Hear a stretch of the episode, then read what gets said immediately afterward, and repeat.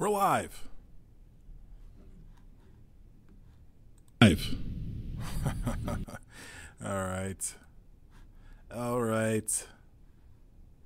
Oh, that's the wrong one. We need to go back to this one. Okay. So, abandoning all hope. Right? Right? Sexy, sexy.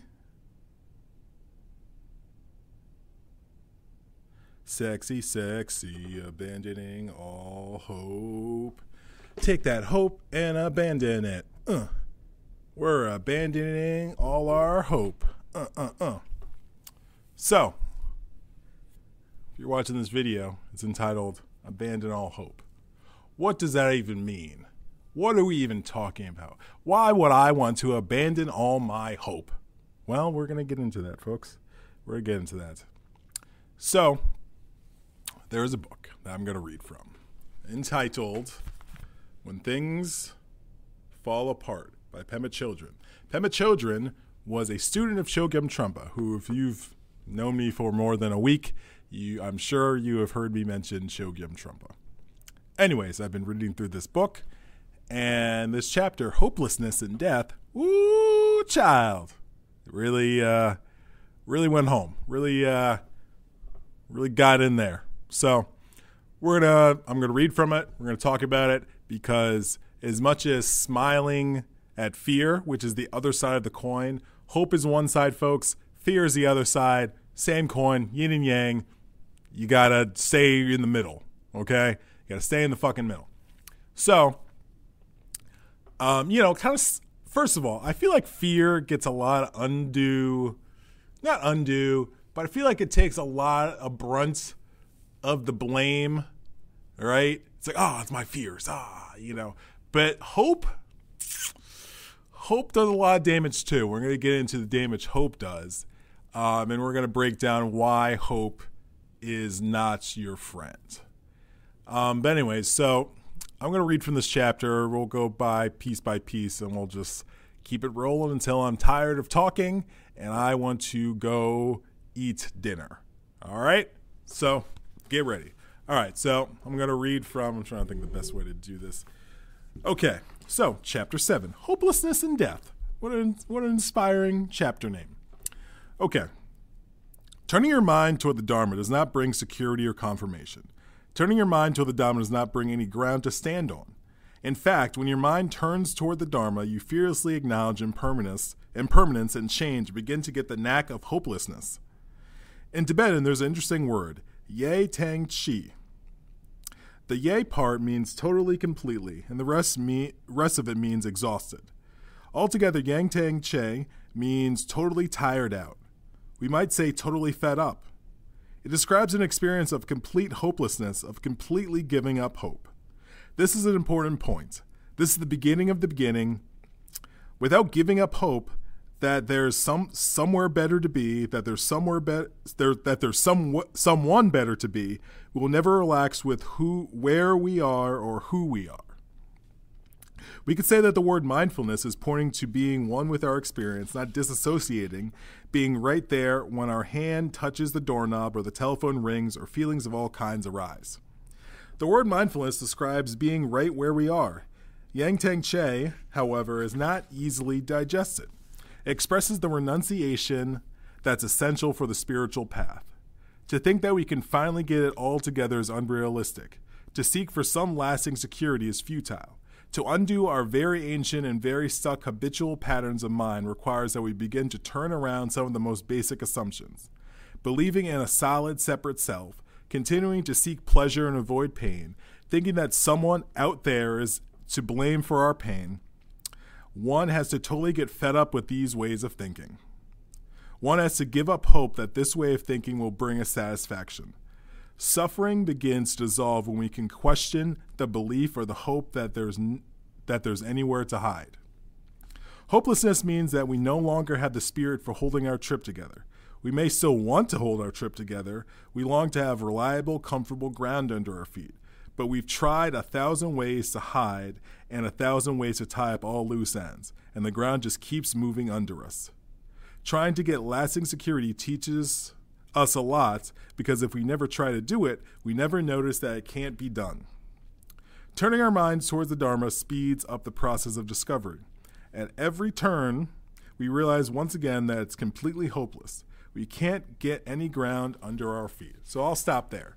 So when you hear the word hopeless, right, what comes to mind when you think of hopeless? Ah, this is hopeless, right? It's usually a very negative connotation. And that's you know, and this is probably like the third time I read this. Guy. I read it and I read it for somebody, so I'm going to read it again. So I'm I'm even further getting more and more insights as I read through this pat this chapter. Anyways, so when we normally think of hopeless, right, or hopelessness, it's like ah, those poor people, those poor bastards, they're a hopeless situation, right? It's usually all negative, right? Has there been a time in your life, assuming that you are not a devout Buddhist who's following a certain path where you've heard someone use hopeless in a positive way? I highly doubt it, right? So, in this situation, we're using hopeless to mean that it's like, yo, we're giving up the normal way of looking at the world, right? And that's what she kind of mentions in that line where she says, um, one, one has to give up hope that this way of thinking will bring satisfaction, right? Because normally we're like, yo, this is how my great grandfather thought. This is how my grandfather thought. This is how my father thought. This is how I'm going to think. All these toxic ways of thinking, you know? This is just the way we've been conditioned and trained of dealing with our reality, dealing with this matrix, right? But in many traditions, Buddhism being one of one of them, you gotta just back the fuck up and look at the most basic thing, and most likely that most basic thing you have to look at, if not completely reversed, you have to look at it from a different perception, a different perspective, because the the perspective that's out there in the the mainstream culture of well, this happens. This is how this is how you want to do it. When this situation happens, this is what you want to think about. You want to do this, you want to do that, right? That shit's so backwards. Lots of times, most of the time, right? It's like that uh, Samuel Clemens, aka Mark Twain quote, where one of my favorite quotes, where he says, "If you find yourself on the side of the majority, it's a good time to sit down and reflect." right? Meaning, if like you're going with the trends, it's like, who are you? What are you doing? What are you doing with your life? Going with trends? Ugh, ugh.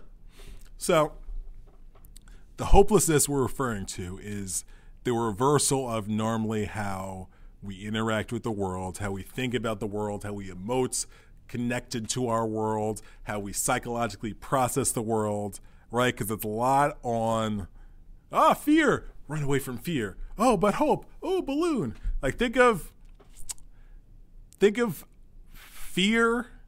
Here's something I thought of recently. Think of fear as a shackle, but hope as a balloon. But you don't want to be shackled and you don't want to be floating in the air. You don't want to be walking around, free to do whatever the fuck you want. Because if you're floating in the air connected to a balloon, what control do you have? You don't have any control. You're fl- you're at the mercy of that balloon. If that balloon wants to pop, and it will, impermanence, that you're going to fall to the ground. You don't have wings, remember? Remember? So, you want to be unchained by the fear, but also you don't want to be buoyed y- yourself up with the hope. And I feel like going back to what I was saying in the beginning, I feel like fear gets more of the more of the criticism than hope does. Hope is like, "Oh, hope oh, I hope you have a good day. Like I don't even say that shit anymore to people because now I just say, how are you? I like. I hope you're having a good day. What the fuck does that mean? Okay. if they're not having a great day, then it's like, you know, because I've thought about like this. If someone's not having a great day, you say, I hope you're having a good day. It's like, ah, ah, I'm a piece of shit. I'm not having a good day. Ah, you know, or whatever. But I just feel it's such a dumb thing to say. I hope you're having a good day. I hope you're doing well. I mean, I get it. I get why we say it. And I, someone sent an email to me earlier today. It's nothing against that person, right? But I'm, I'm just going after the, the mindset of what does that even mean? I hope you're doing well. Okay, I mean, you know, I mean, someone's like I say, I hope you're doing shitty, right? But isn't that implied? Unless someone hates you, for whatever reason, why would I would I would assume that they would want the best for you, you know? So it just I don't know, it's a whole weird thing with hope. So anyways, to get back on course.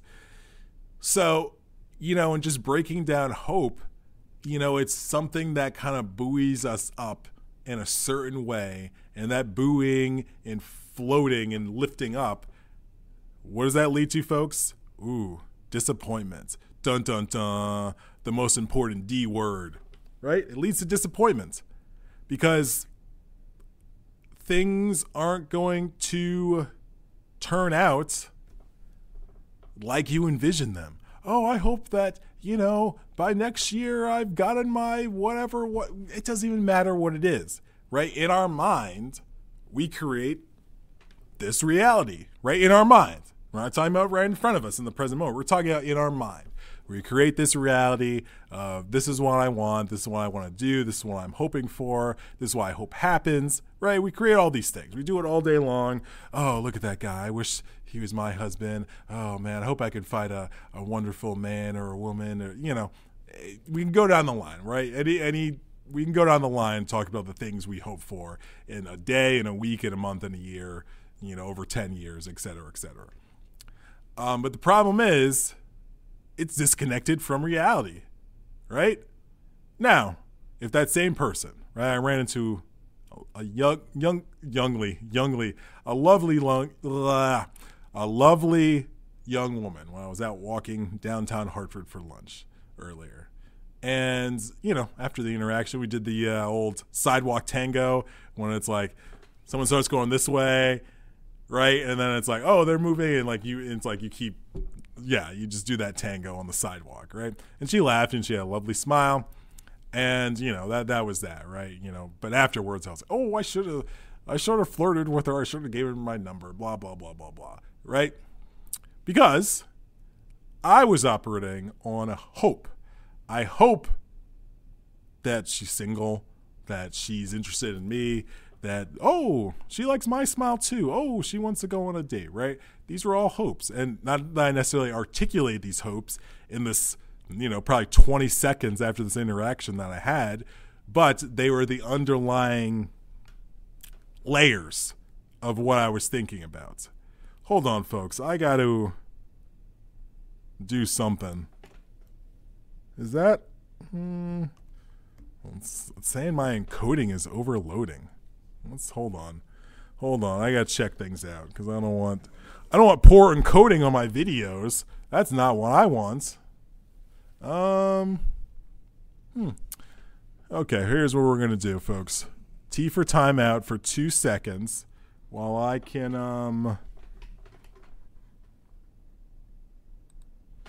well I can um I don't think it's the um yeah, I don't know what it is, but I'm gonna encoding overload. Consider turning down video settings or using faster encoder. I've literally this is the exact same settings I've used all every every time when I've done this. So I don't know why it's having an issue. But if you'll bear with me, I'm gonna go plug in something and hopefully this will solve the issue.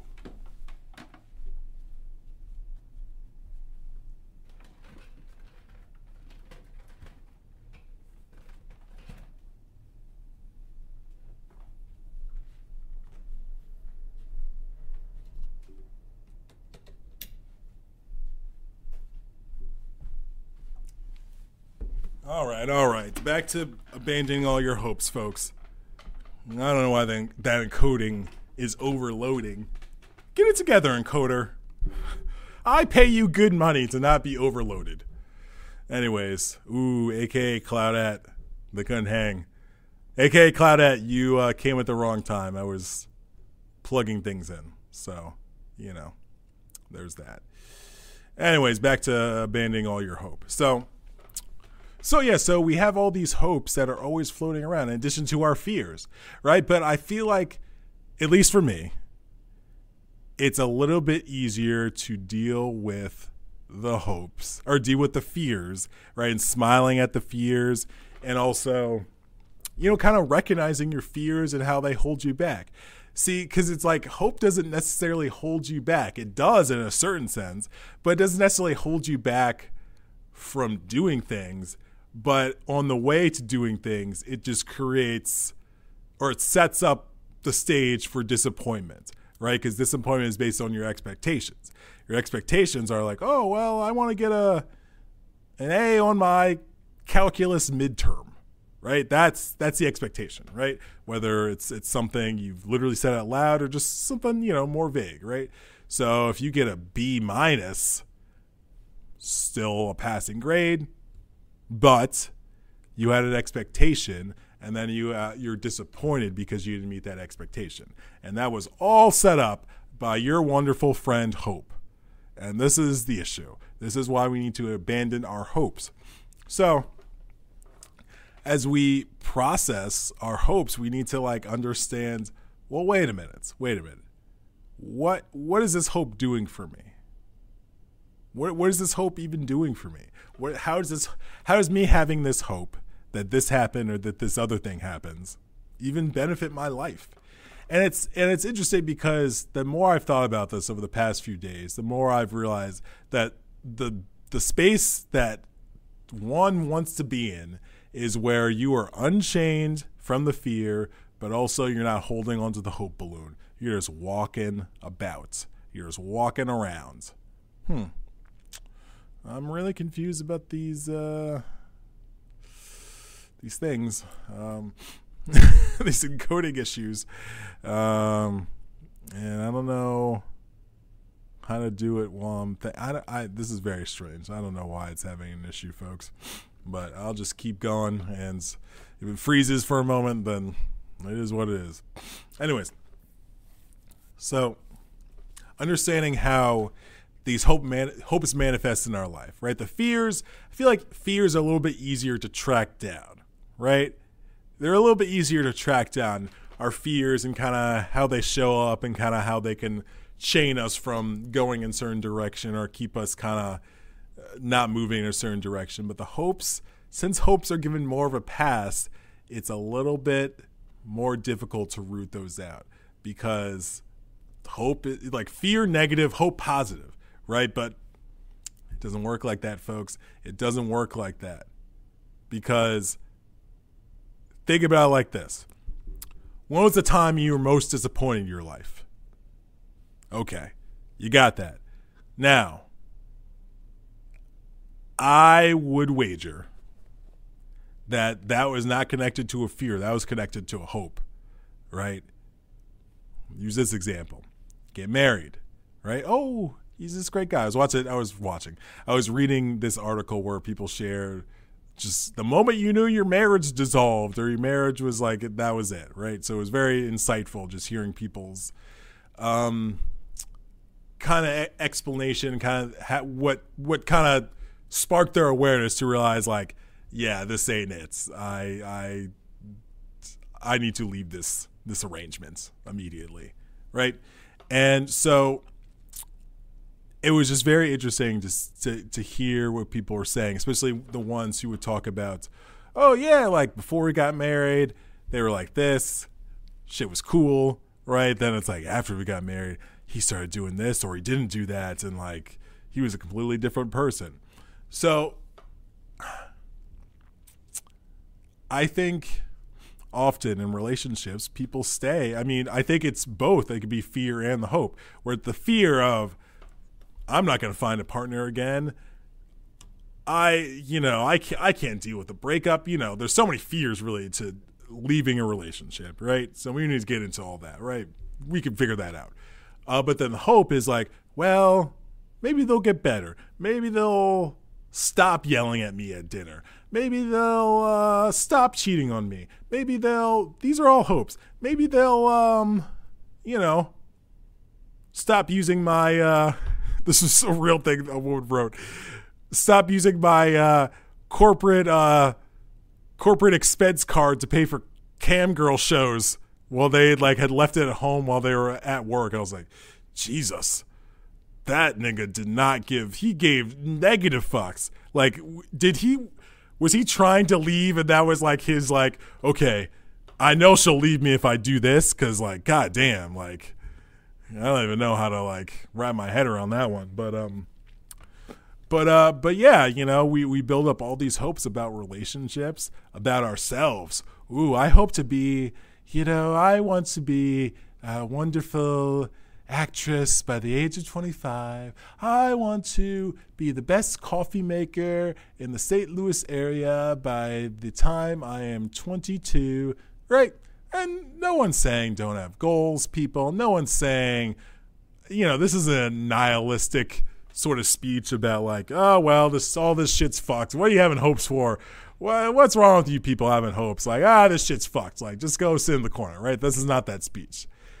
This speech is recognizing the damage having hope has on our psyche, on our emotions, on our experience, because it does do damage. And we need to be honest about this. We need to be honest about the disappointments that have come from hope, right? We need to be very honest about that. This isn't just me saying this. Think about your own life. Think about all the hopes you've had and all those balloons that burst and how you felt after those balloon bursts. Yeah, sure. I'm sure, you know, a broken clock is right two times a day, right? There's plenty of hopes that, like, oh, I hope I win this scratch up. and then you won the scratch off for $25. Oh, great. Oh, hope, hope wins, you know?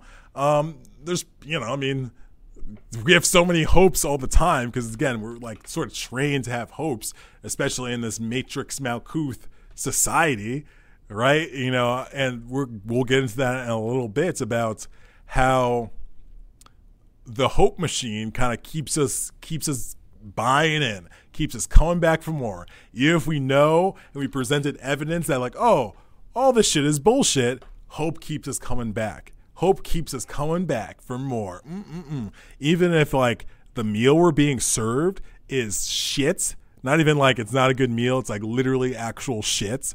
And the previous meal was shit, and the meal before that was shit. But you know what keeps us coming back, folks? Hope. Because it's not the fear. The fear doesn't keep us coming back. What keeps us coming back? The hope. The hope that things are going to get better. Hope that things are going to change. Hope, hope, hope, hope, hope. Right? I have this moment now where it's like when I'm thinking about things where I kind of get below the layer and I'm like, oh yeah, that was a lot of hopes there. That was a lot of hopes I was just stirring up. I was stirring up my conscience, like, yeah, you know, like when I do this video, like, you know, you know, if like, you know, I get like 10 likes, that'd be cool, right? And I don't ne- necessarily think like that, especially with videos about any sort of wisdom or knowledge. Like, I don't, I don't, I give zero fucks how many people see it because it's it's more about the information than you know. I'm not necessarily trying to build a fucking occult science brands. You know, I don't care about viewers for that. So I'm just getting the information out there.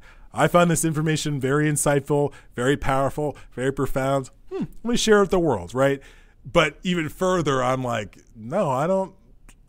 Like at the very least, it's like I want to just talk about abandoning hope because I think it's a very fun topic, you know. At the, at, you know, so so, just, man, hope is like, it's like a, a sexy, a sexy person, a sexy man or a woman who is like, ooh, hey, is that Hope? Oh, yeah. Oh, Hope's got a new outfit, right? But deep down, they're a serial killer. That's what Hope is. Fear is like, you know, fear, it's like, oh, they're like a, a grizzly old hermit right? No one's like going on dates with fear. They're like, oh, oh, get out of here, fear, right? It's like, oh, gross, right? But hope, it's a, ooh, yeah, oh, hope is sexy, right? And then we go on a date, and then ah, we get stabbed in the heart by hope. And it seems dramatic. Tell me I'm wrong. Tell me you haven't been disappointed over and over again in your life by hope, right? By not even by hope, because that would be an out. That would be blaming hope by you you creating the hope, you falling into the trap of the hope, you accepting the reality that hope created. Because no one said you have to believe, like, oh, yeah, I had these hopes. Like, oh, you know, no one said you had to believe your hopes, your dreams. And this is, and I, I'm sort of laughing because this is just a funny conversation to have. Right? This is just a funny topic to pontificate about because it's like abandon all hope it's just it seems so extreme. It just seems so extreme. But in these times, extreme is sometimes what we need, folks. We need to do things reverse. We need to do things extreme. We need to do things backwards from how typically we are told to go about dealing with our existence. And we need to try it out. Abandon hope for a week. See how you feel. Because listen, not that I was like fully on the hope balloon, but it was like, you know, we're still out there. You know, I, have been dealing with the smile at fear for, for a while, right? That concept about like, ooh, oh, fear, oh, let's smile at it and run right at it, right? And recognizing these fears when they come up and just getting closer to them, not moving further away, right? So I've been I've been working with that, which that's a Chogyam Trungpa book in and of itself called Smile at Fear. So I've been working with that. But the hope, the hope part of it, I'm sure it's been brought up in other books. I'm sure I've read it other places, but didn't really give it much thoughts, right? Because like, oh yeah, we need to we need to work on these fears. These fears are the the big issue. These they're holding me back, right? Which is it's true to the extent, right? That's why when we smile at fear, we're gonna be like, hey, what's up, fear? You know what I'm saying? Yeah, we could be we could be friends with fear, right? Even though they're a grisly old hermit living in the woods in a van, or maybe just in a tent, or maybe just out there all, natural, just laying down on the ground. The point is, folks, um, hope unduly gets a pass. Because again, society has us just hopped up on hope, almost addicted to hope, you could say.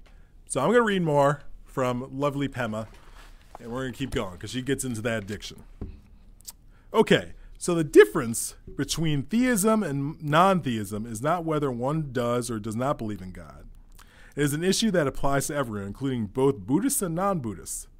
Theism is a deep seated conviction that there's some handhold. If we just do the right things, someone will appreciate us and take care of us. It means thinking there's always going to be a babysitter available when we need one. We're going to come back to the babysitter thing because that's a very important point. We are inclined to abdicate our responsibilities and delegate our authority to something outside ourselves. Non theism is relaxing with the ambiguity and uncertainty of the present moment without reaching for anything to protect ourselves. We sometimes think that Dharma is something outside of ourselves, something to believe in, something to measure up to. However, Dharma isn't a belief, it isn't dogma. It is total appreciation of impermanence and change. The teaching disintegrate when we try to grasp them. Excuse me. Uh, we have to experience them without hope. Many brave and compassionate people have experienced them and taught them. The message is fearless. Dharma was never meant to be a belief that we blindly follow. Dharma gives us nothing to hold on to at all. Non theism is finally realizing that there's no babysitter that you can count on. You just get a good one and then he or she is gone. Non theism is realizing that it's not just babysitters that come and go. The whole of life is like that. This is the truth, and the truth is inconvenient. Woo!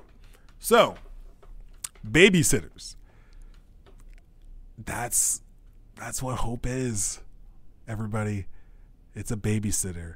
Our addictions are babysitters. I mean, essentially, you could say anything outside ourselves, our minds, our hearts is a babysitter, but even our thoughts could be babysitters, right? I remember, I remember uh, I was working at this camp in New Hampshire, right? And I don't like rodents. I mean, who likes rodents? Who likes mice, especially if they're in your home environment, right?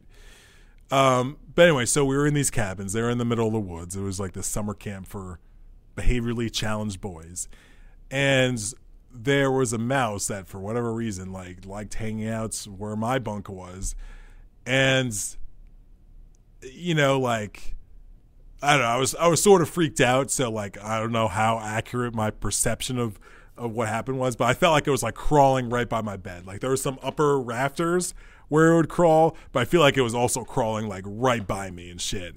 Right. But this could have been just my fucking anxiousness and fear and just fucking all the fucking feelings in this moment. Right. So I remember I was like, it was gonna be a long day. It's like I needed to go to sleep, but at this point I was just wide fucking awake and I didn't know what to do. And honestly, sexual fantasies in my mind helped me to just tune out scurrying around me and whatever the fuck was going on there, right? Because it was like a pretty quiet cabin, so it was pretty easy to hear a whole bunch of scurrying. Um, but sexual fantasies like helped me to just kind of like, okay, yep, yep. And it wasn't even like I was even necessarily like enjoying it too much because it was like I understood why I was doing it, but it helped me to just calm down, relax, and eventually fall asleep at, at who knows what time, right? But it was a babysitter, right? It was something, you know, because I mean, ideally, I mean, what was this mouse going to do? It wasn't even a rat, it was a mouse, right? But, you know, these are the things we got to deal with, right? You know, and the and the smile at fear thing, you know what I'm saying? I should have fucking stood up on my bed and be like, "Hey, what's up, mouse?" You know, or just like, "Oh, hey, mouse," you know. I I I was not ready to do that clearly, um, but you know, because you could say me kind of being like, "Oh man, no, this is happening." That made it worse. That made it worse in my perception and my reality. The more I was pushing it away, you know, and not to say it would have been easier if I had been like, "Oh, you know, this mouse scurrying around. Let me just go to sleep."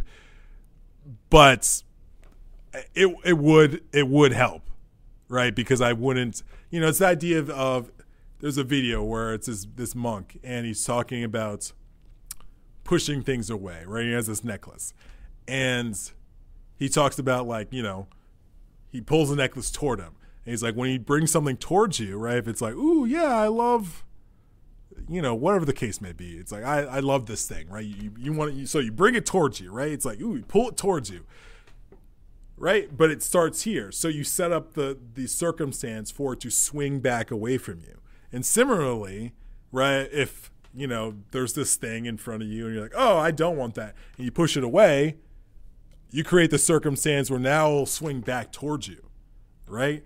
And th- and this is the this is the problem we run to. We're always pushing away things we don't want, and then they swing back to us. And then we're pulling things toward us that we do want, and then they swing away from us. And we're always in that push and pull. Right? And you could even say that's hope and fear. Right? Oh, yeah, hope. Give me that. Fear. Oh, no, no, no Hope, oh yeah, yeah, yeah. Oh, fear, no, no, no, no, no. Right? We're always in that back and forth, back and forth, yin and yang, yin and yang, up and down, up and down, left and right, left and right. We're in just that constant cycle. And staying in the middle with the pendulum, right? Understanding that these things go in rhythm, right? They go back and forth, they go into rhythms, right? That's how a pendulum works. Understand that happens the same thing with us and the things that we choose to bring toward us, choose to push away. We, we're, we're setting into motion a rhythm with them. And so, uh, to use my mouse example, I was I was setting forth, and there was other times later in the summer. This was like the first time it happened when there was a mouse there, and I was like less freaked out, but you know I wasn't a happy camper. Ha ha ha ha ha. Anyways, so when we are just oh man we're always looking for a babysitter i think that's such a beautiful way of putting it we're always looking for that babysitter right the babysitter could be smoking cannabis the babysitter could be looking at porn the babysitter could be watching uh, reality TV shows. The babysitter could be this, the babysitter could be that. There's nothing wrong with doing these things, obviously. There's nothing wrong with watching reality TV. There's nothing wrong with smoking cannabis. There's nothing wrong with eating a pie, right? There's nothing wrong with these things. It's just when they are used as babysitters, we have to recognize that they're being used as babysitter. They're being used because there's something going on inside of us, around us, connected to us that we're like, I don't want to be here for this. Babysitter, where are you? It's time to put me down for my nap. I don't want to deal with this. Babysitter, where are you? Right? And babysitter comes, and babysitter might be a bottle of wine. Babysitter might be a fucking line of cocaine. Babysitter might be sex. Babysitter might be masturbation. Babysitter might be mm, a hoagie. Yeah, a hoagie. Babysitter hoagie. I don't know why that sounds like a TV show. Babysitter Hoagie, the new episodes of Babysitter Hoagie. I don't know why it's a detective show. I, I, don't know. I have no idea why in my brain it's a detective show, but it's a detective show. The Babysitter Hoagie mysteries. You know what I'm saying? It's like Babysitter Hoagie. It's like we got three murders in Hoagie City, and the mayor wants them solved today. Can you do that? It's like, Psh, I'm babysitter Hoagie. What? Can I do that? Chief. It's always a chief. It's always always a chief. It's never like lieutenant. It's always like, listen, chief, babysitter Hoagie's got this on lock. All right? Babysitter Hoagie, the new mysteries. And coming up, Babysitter Hoagie Academy. be like the the Babysitter Hoagie Police Academy. That'd be the spinoff. Anyways, Babysitter Hoagie. We're always looking for babysitters, and Hope can be one of those babysitters where we're just like in this moment where I'll use a personal example. I don't have a car right now. I'm saving up for a car, slowly but surely. And I hope to have, see what I did there? I hope to have a Toyota 4Runner. It's the only car that I want as my next vehicle. I love them. It's like many things I've learned about myself over the past few years as I further expand my knowledge of self. I really fuck with Toyota 4Runners. I just like how they look. I got to drive one when I went to Tennessee recently.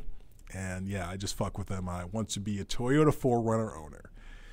Now, if I own a Toyota Avalon, will I be disappointed? If that's the only car I can get, yeah, I will be disappointed. Even me knowing that I'll be disappointed and knowing that the f- hope I set up by my own volition I'll still be disappointed because I've blown up in my head about my next car is going to be a Toyota 4Runner. I've told people, yeah, my next car is going to be a Toyota 4Runner, Toyota 4Runner, Toyota 4Runner, right? I've said all this sort of shit about Toyota 4Runner, my next car, this is the next car I'm going to have, Toyota 4Runner, Toyota 4Runner, right? I've said that endlessly over the past like year and a half, probably even two years. And if that happens, great. If that doesn't happen, I'll be disappointed. I won't even mince words about that. I don't know why that wouldn't happen. I don't know what circumstance prevent me from getting a Toyota 4Runner, which is like there's hundreds of thousands, if not millions, out there waiting to have new owners right now. Um, so I don't know what circumstance would lead me to not be able to get a Toyota 4Runner. But let's just say, you know, Toyota's like, you know what? We're taking all these off the road. No more. I'd be sad. I'd be disappointed. But is it because of anything with the Toyota 4Runner wrong being any way? No. It's due to my own hope, everybody. It's due to my own hope that I created with my own mind. And we do this for so many things. That's why a helpful exercise I did last night when I was just thinking more about this was I wrote down all the hopes I have, whether it was a small hope, a big hope, a medium hope. I just wrote them all down. I'm on page four, and I feel like I I have a few more pages to go. Um, because one, it was a good exercise. Because I've done this with fears before, and actually, I probably I'm I'm the next thing I'm going to do is do a, a new fear list, my fears. But I mentioned at the top, I feel like that's an easier list to access because we sort of know the shit that kind of gets a fear response out of us, right? Um, like I, I was having this conversation, shout out to Ango, uh, about painting, right? Where I, I, I don't like paints where like I'll draw a dog, but I'll do pour, right? Pour painting where you mix a whole bunch of different colors. You're pouring on the canvas, you'll mix it around. It makes cool designs, right? That that that's the kind of painting I do, at least currently. And I did one the other other day that came out wonderful. But I remember doing it and I described it as like, am I skydiving right now? It was like so exhilarating. I was just like exhilarated. And it's just funny because was it that exhilarating what I was doing? No. But for for me it was. For someone who hasn't done much painting in my life, doing this painting right now was very exhilarating because it was like, ooh, I don't know what's gonna happen. Ooh, is it gonna spill this way? Is it gonna go that way? I don't know what the design's gonna be. Right? There's a lot going on and I just felt it was so exhilarating um, for me personally because it's not something I've done a lot in my life. It's still a very new hobby activity for me, painting. You know, and you know, I was I was thinking about like if if and when I ever go skydiving, I'll probably be like, yeah, you know, that was cool. You know, I mean, I'm sure it'll be exhilarating in the moment when I'm free falling at you know with G forces or whatever. Um, but you know, I'll probably like, you know, after it's done, I'm like, oh, okay, you know, I won't, it won't be a big deal to me. But certain things, you know, but certain other things, like I described it as this, like for me, painting was like skydiving, but for other people, painting is like cutting a slice of butter, right? It's not even like, oh, we cut butter today. It's like, ooh, you know, it doesn't really uh, do much, but it's based on our own experiences and, and based on our own kind of connections to these experiences. You know, like doing a video. There's some people like, what? You sit and do videos? Like, ah, like that's terrifying to me. You know, not for me. This is like cutting butter. You know, I enjoy talking. I feel like I have a great point of view and great insights on things. And you know, here we are. Um, but for other people, that could that could that could be their skydiving, sitting and doing a video, a live video at that. oh my god, that could be their exhilarating fear facing moment is sitting down and doing video. But again, if they go to actually skydive, they'd be like, eh, you know, whatever, no big deal. You know? And these are our personal differences when it comes to stuff. And I don't remember the connection with all that with hopelessness, but hopefully you know and you can figure it out on your end. I can't do all the work for you, people. You got to do some work on your end. I'm just bringing up the topics. You got to figure it out, okay? So I don't know where I was going with all that, but we'll just keep going, okay? So, um, mm, okay, I'll just keep reading. I'll, I'll just we'll re, we'll regroup. I'll just do a little bit more reading. Okay. All right. For those who want something to hold on to, life is, even more inconvenient. From this point of view, theism is an addiction. We're all addicted to hope. Let me read that again. We're all addicted to. What's that? What do you say? What are we addicted to? I don't know. I didn't hear him. Maybe you need to speak up. Oh, okay. I'll speak up. We're all addicted to hope. Yes, there it is. We're all addicted to hope. I'm glad you made it. Thanks for being here. Well, if you weren't here, I wouldn't know. So, we're all addicted to hope. Hope that doubt and mystery will go away. This addiction has a painful effect on society. Society based on lots of people addicted to getting ground under their feet is not a very compassionate place. Okay, so this is a perfect time to talk about groundlessness, right? And we'll get back to the addiction thing the babysitter, when I was talking about the babysitter, right? We're always reaching for the babysitter. Ooh, babysitter, I don't want to deal with my life. Oh, come tuck me in, babysitter, right?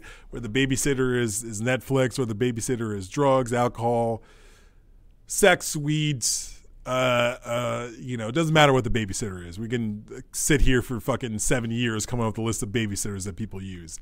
The point is, it's because the ground in this world is always shifting. It's always moving. It's always changing right? It's like a, a like a, a sandy cliff on a seashore. You don't build your house on it because then your house will end up in the ocean. And this is the impermanence of life, which frankly I'm surprised I have not said except for when I read it in there uh, so far. Babysitters are because we don't want to deal with the impermanence of life. We don't want to deal with the reality of what's happening. We don't want to deal with the reality in the moment. So we seek something that'll help us like oh oh okay this desk is here. Whew. Okay all right okay. Whew, we got a little bit stability. Okay we can regroup. Whew we got a desk right? We got some ground under our feet. But realizing there's no such thing as ground. There's no such thing as stability. It's a mirage. It's an illusion. We're sold stability. We're sold ground under our feet. That's what advertising is. That's what government does. That's what corporations do Oh yeah, oh you feel like a piece of shit? Well, all you need is this new whatever whatever. Oh yeah, you don't have any friends, you feel like a piece of shit? Oh, well all you need is this. Oh yeah, you feel ugly, you feel like, you know, no one likes you? Well, if you just get this, oh, everything will be fine. It works on the premise that this whole thing is unstable and that if you have our thing, if you vote for me, if you subscribe to my channel, if you you know, buy our new lemon meringue Tootsie Pop that's it'll be all stable. I have a quote over there that I look at all the time. No calming thoughts, no stable waves. That's exactly what it sounds. There's no calming thoughts, there's no stable waves. Uh oh, I gotta plug in my computer or this thing's gonna be a wrap, folks. So hold on, let me go get my plug. I don't need to narrate these things, but I am.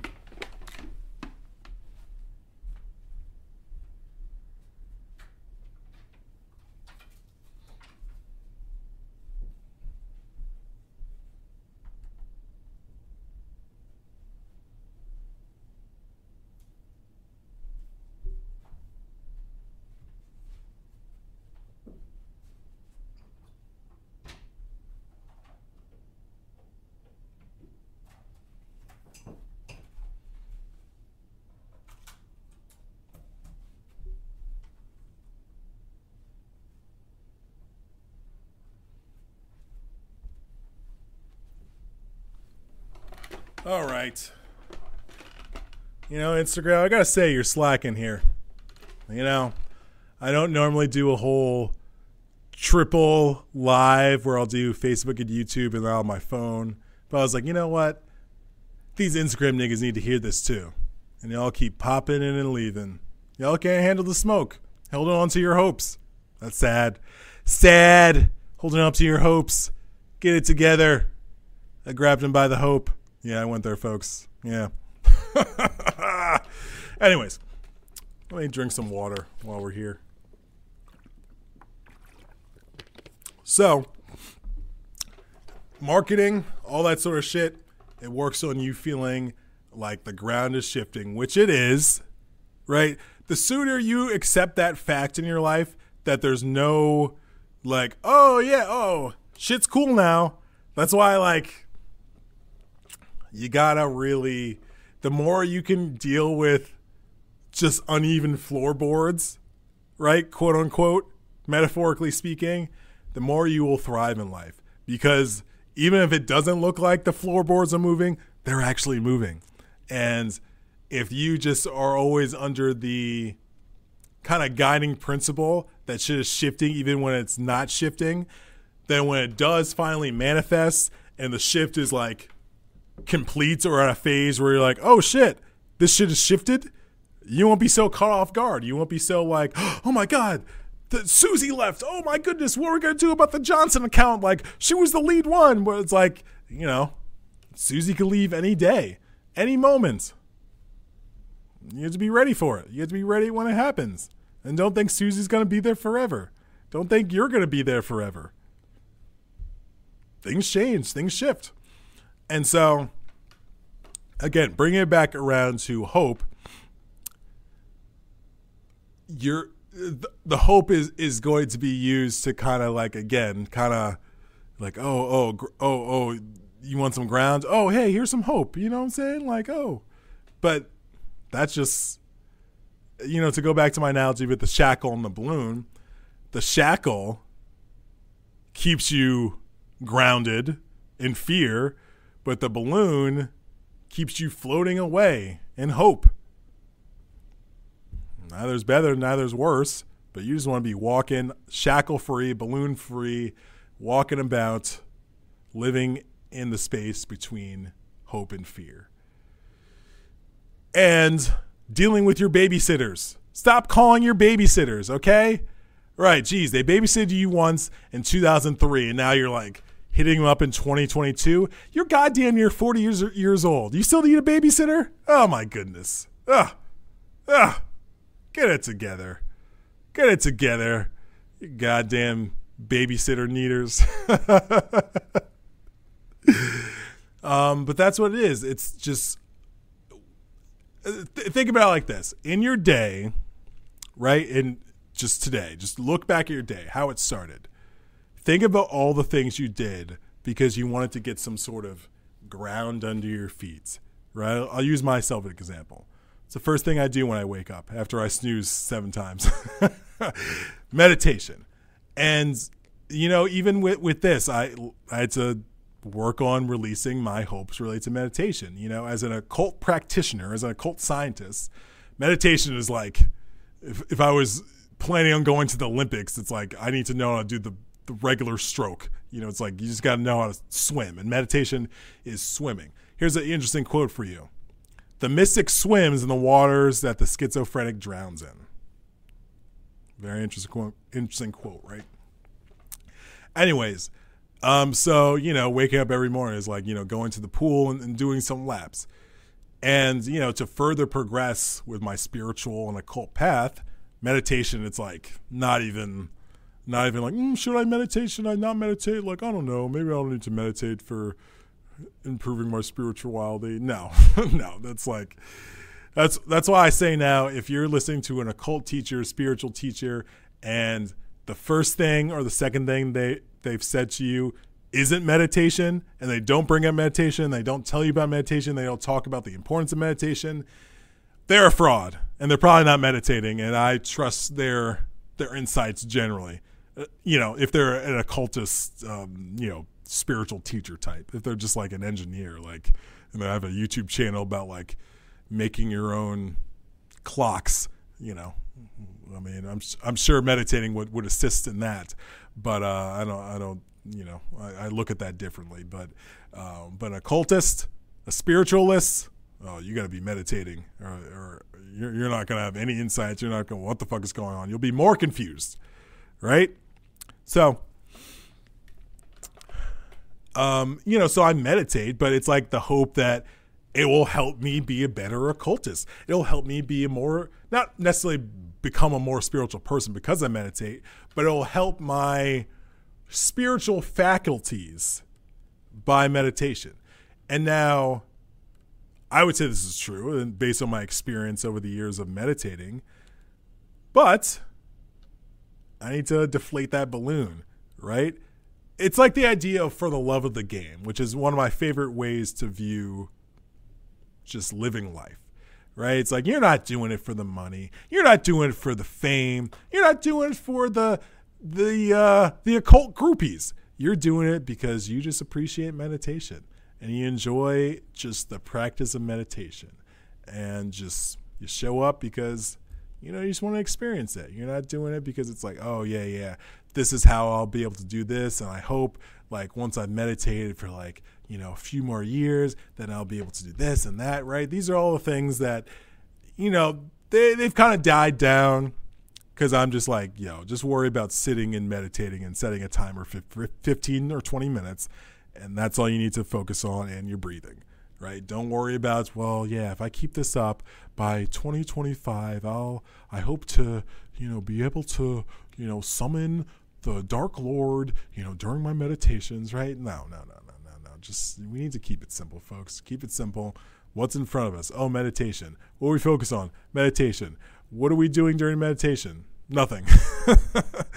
um, but yeah, just man, we have all these hopes. So I was just getting to the point about just all the things we do in a day that is under the guise, under the intention of this is going to make me better. This is going to make me a better person. This is going to make me better at my job. This is going to make me better husband, wife, father, partner, XYZ. It doesn't really matter, but these are the intentions of why we'll do certain things because we have a certain hope connected to them about, well, if I do this, then, you know, that, that should lead to that. And that aligns with my hope, and I, I'm glad for that, you know? Um, so when we really break it down, yeah, we're just addicted to this hope drug. You know, um, I don't think we get as too addicted to fear because I feel like that's like that's that's a hard one to just be like doing a whole bunch of whole bunch of lines of fear. Um, but hope, it's like again, fear is like some crazed, semi crazed hermits out there in the woods uh, but Hope is uh is like a sexy model, but inside, ooh, they have a dark black heart, the darkest heart. And when they are done with you, oh, you'll know it.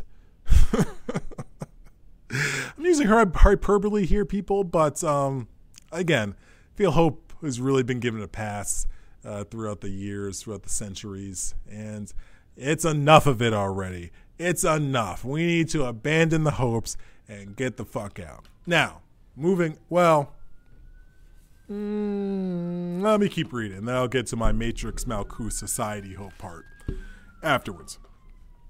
Okay, so the first noble truth of the Buddha is that when we feel suffering, it doesn't mean that something is wrong. What a relief! Finally, somebody told the truth. Suffering is part of life, and we don't have to feel it's happening because we personally made the wrong move. In reality, however, when we feel suffering, we think that something is wrong. Great point. Um, as long as we're addicted to hope, we feel that we can tone our experience down or liven it up or change it somehow, and we continue to suffer a lot. Suffer a lot. And that is, mm, man, it's, yeah, it's like that sort of thing where it's like, yo, I'm not getting, women don't look at me. I'm not getting enough dates, right? Oh, well, it's like, well, I just need to like eat better and go to the gym and that sort of thing. And these could be valid, logical things that one could do. It's like, okay, well, if I want to be more attractive to women and whatever the cause, whatever fuck, you know, um, you know, it's like, well, let me take better care of myself so I, you know, am more physically attractive. I feel more confident. Right. It all makes sense. Right. And there's nothing against this logic. There's nothing against wanting to better oneself right? But it's like when it's tied to the hope, that's where the issues come about. When I was at the gym on Saturday, thinking about all this, I was like, yo, I had to release the hope that I will have an amazing body in the future, right? It's like six packs, abs, like just looking amazing, right? That's what I'm going for, right? Because, you know, who doesn't want to look better for the ladies, am I right? And the fellas, wink, wink.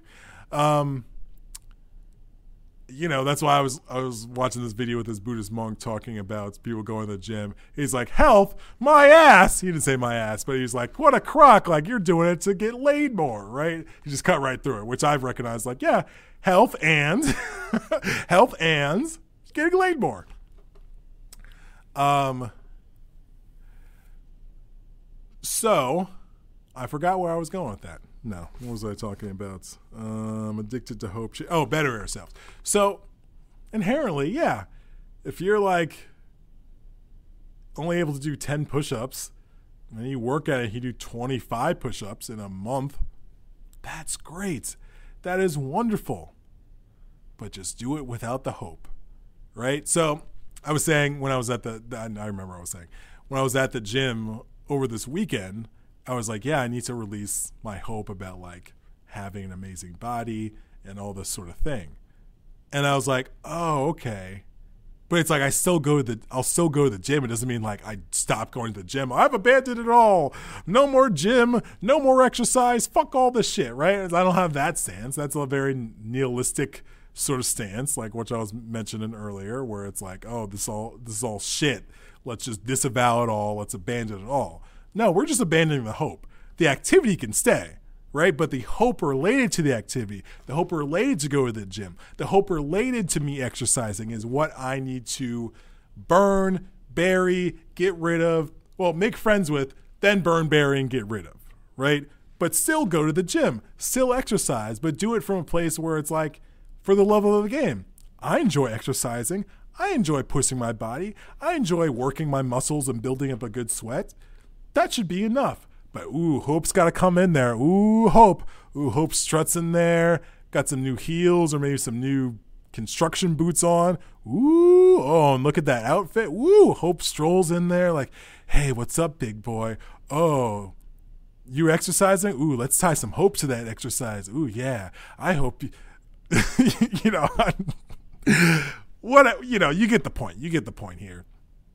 But, um, yeah, it's like just popping all those balloons, you know what I'm saying? But keeping the activities, keeping what you do, not s- just keeping ourselves chained to the corner. It's like, oh, I'll never look good, right? That's like the fear reaction, but also being like, oh, yeah, but this summer I'm going to look this way, right? Because I've done this before. And then, you know what, folks?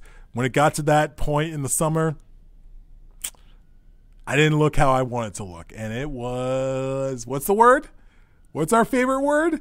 disappointing. That's not our favorite word, but it was disappointing, right? And, you know, this is the issue with hope. It just sets up our disappointments. And then you know, we will beat ourselves up because of these disappointments, and we'll call ourselves all sorts of names, and we're like, "What? What's wrong with me? Why couldn't I have looked this good on this date when I said it seven months ago for the summer? Like, what's wrong with me?" Right? I would say just setting up the hope that just sets up a certain parameter around whatever you're doing that's like, okay, well, here's the thing, and here's the parameters around the thing. Okay, go. And it's like, ooh, yeah, we were doing the thing, but the parameters, ah, yeah, we missed the parameters. And it's like, ah, you piece of shit. How'd you miss the parameters? You set up the parameters. Right. And becomes a whole lot of issues related to our hope and the hopes we set up in our mind. So it becomes an addiction, right? We, it becomes an addiction. That's why it's like, man, I, I see it much clearer now when it's like, something new comes along and then just instantly it's like mm, okay and then i hope for this and then that i hope for it's just like whoo it just takes off and least in my mind you know but many of our minds you know i mean like that's why it's like the funny thing like the classic thing they always say about women about you know women will just like they're always like fall in love so quickly and that sort of thing. What?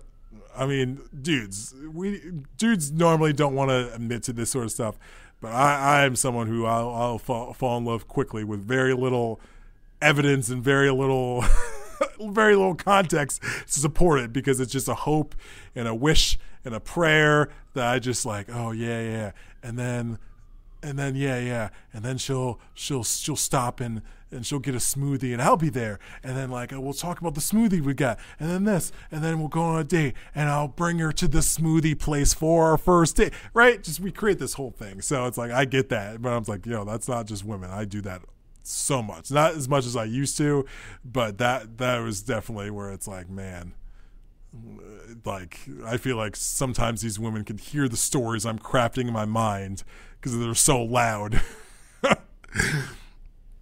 But uh, but yeah, it becomes a cycle where we're just addicted to this hope because it's like, mm, ooh, hope. Oh man, ooh, oh, is there is there peppermint in that hope? Oh man, I love peppermint hope. Right, becomes an addiction, like any other addiction. It becomes just a cycle, and then when the balloon, the hope balloon, is popped, disappointments. What happens? We create more hopes to deal with that disappointment. oh my God. And around and around we go. So, Instagram, you got to get it together. I, I'm wise to just end this live because it's like y'all even y'all even care about abandoning hope. Y'all even care about abandoning hope. Facebook and YouTube, even though I have no idea how many people are watching now, they care about abandoning hope. But Instagram, they don't care about abandoning hope. They care about being addicted to hope. And that's the issue with society is that we're addicted to hope and it's not cool, okay? Stop making hope. Stop trying to make hope a thing. It's never going to work. That's my new line. Stop trying to make hope a thing. It's not going to work. Anyways. The word in Tibetan for hope is riwa. The word for fear is dokpa. More commonly, the word ridok is used, which combines the two. Hope and fear is a feeling with two sides. As long as there's one, there's always the other. Redok is a root of our pain. In the world of hope and fear, we always have to change the channel, change the temperature, change the music because something is getting uneasy, something is getting restless, something is beginning to hurt, and we keep looking for alternatives. Woo!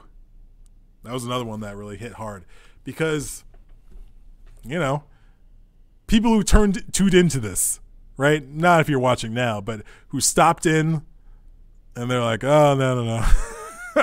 uh no, I'm I'm out of here. I don't no, this is not the message for me. Right? Was it something I said? Was it the hat I was wearing? Was it my background? Was it the words I was saying? Was it the fact that I trim my own beards? I don't know why they tuned out. It doesn't really matter. But there was something in them that told them we need to leave. This is not it. We need to go. And I'm not talking about celebrity gossip. I'm talking about shit that is uplifting and insightful and something to ponder and to reflect upon to have a better grasp of your own inner reality and outer reality. So I feel like it's worth listening to, you know, but hey, that's just me. You can make up your own determination.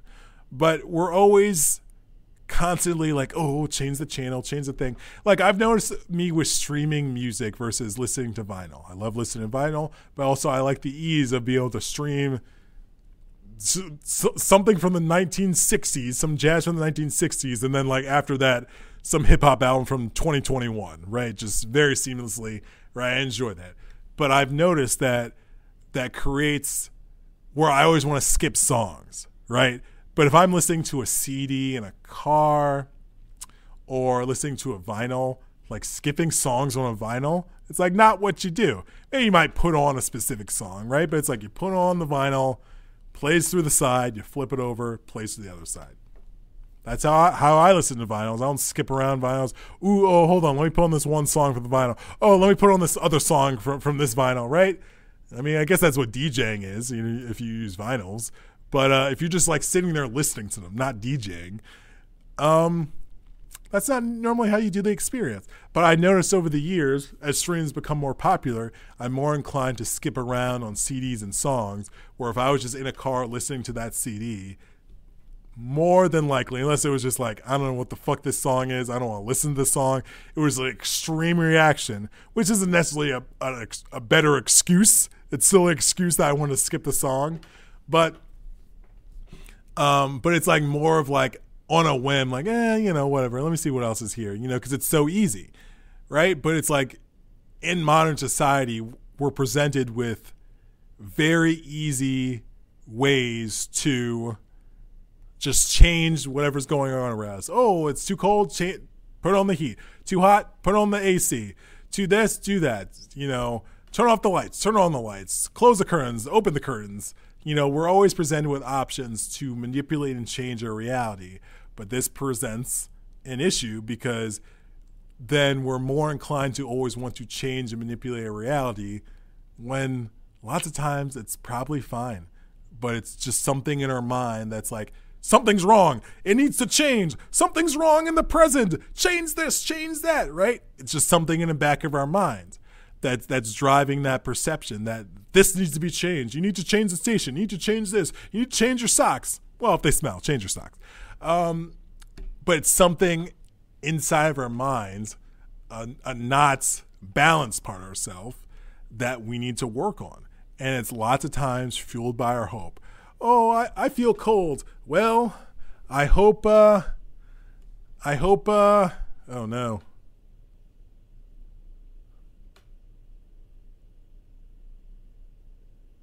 I don't even know why I came back to you, Instagram. I just got a message and you know I hit it by accident, but well, maybe people were leaving because it was too dark. Let me try it like this. But whatever, you need you don't need to watch me. Just listen. Just listen, folks. Anyways, maybe I'm being too hard on you, Instagram. I know you've had a hard life, Instagram. You know you're you're raised in the projects. You know you you were raised by your grandmother. Then Facebook bought you. that must have been tough just in and of itself.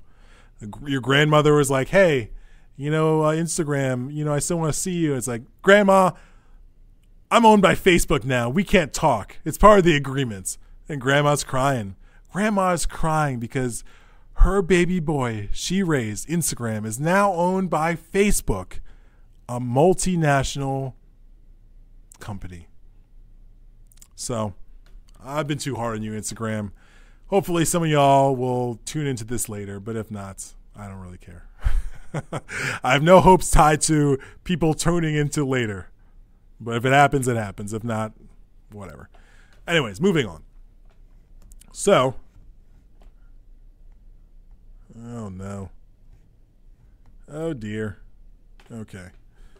I don't even know if people on Instagram can hear me. Whatever. My tripod broke. Like I have a, a thing on a tripod that will hold a phone or whatever. And it broke. I have no idea how it broke. It was fine, and then it wasn't fine, and it broke. And so I would I would have done that, but uh, yeah, here we are. So, anyways, I've spent enough time talking about Instagram. Although I am getting hungry, but there is one last part I have to get to. Yeah, I don't remember my train of thoughts before all this Instagram being raised by grandmother in the projects talk. But anyways, um, Oh yeah, yeah. We always want to change shit around. We're always like, oh yeah, this, uh, yeah, you know. And I recognize this as someone who occasionally consumes cannabis. It's like, well, why, why do I need to consume cannabis? What is it about this moment that it's like I need to change? I haven't necessarily come up with the answer. I mean, it's you know, it's a relaxing herbal herbal thing that one can consume. Um, but you know, qigong is also relaxing. Meditation is also sometimes relaxing, occasionally. Meditation shouldn't be relaxation all the time because if you're going deep into meditation, shit should be coming up and not pleasant, flowery, beautiful things. It should be like, oh, nigga, remember when this happens? Oh, yeah, it's back. Right? And it's like, you know, you know, you could explore and like, okay, what's going on here? Why this come?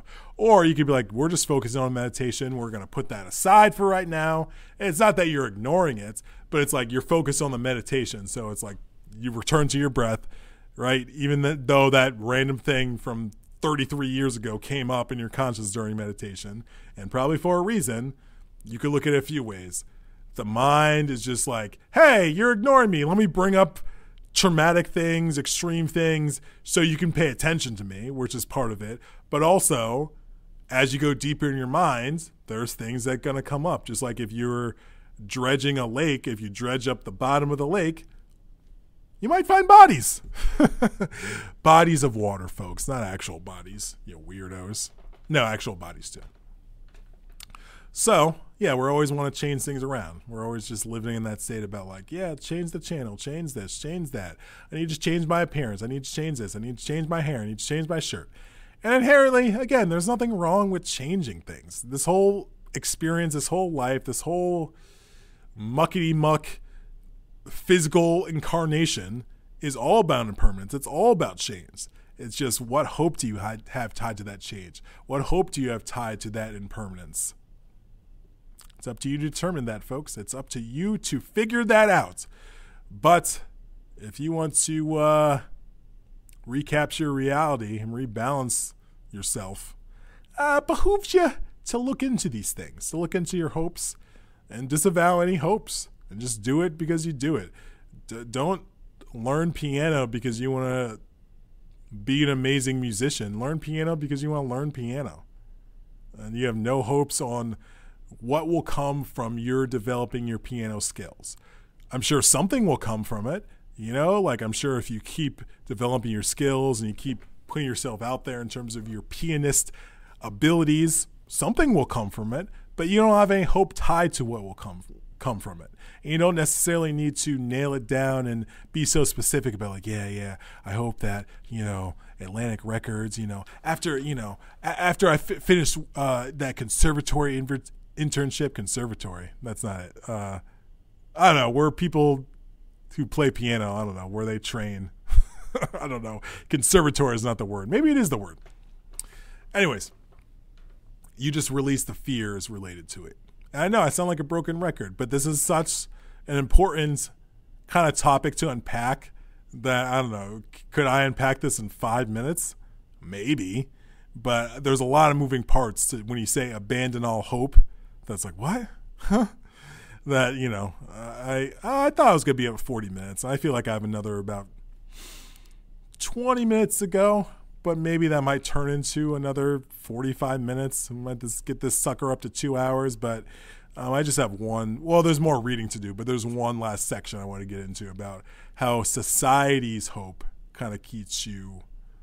Actually, I'm to do a separate video because I'm hungry, and yeah, I'm uh, I'm I'm tapped out. I'm tapped out talking about hope. I'm hungry. I'm thirsty.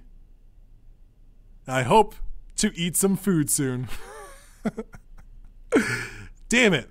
I should have ordered so it'd be on the way here. That's a smooth move, and I've learned that from Brother Panic because when he does long things, like when I had class with him, he would order towards the end of class so that by the time he was done with class, his food was here that's how you do it. Now I gotta finish this video and then order when I could have the wait time could have been while I was doing this silly video. Oh my goodness.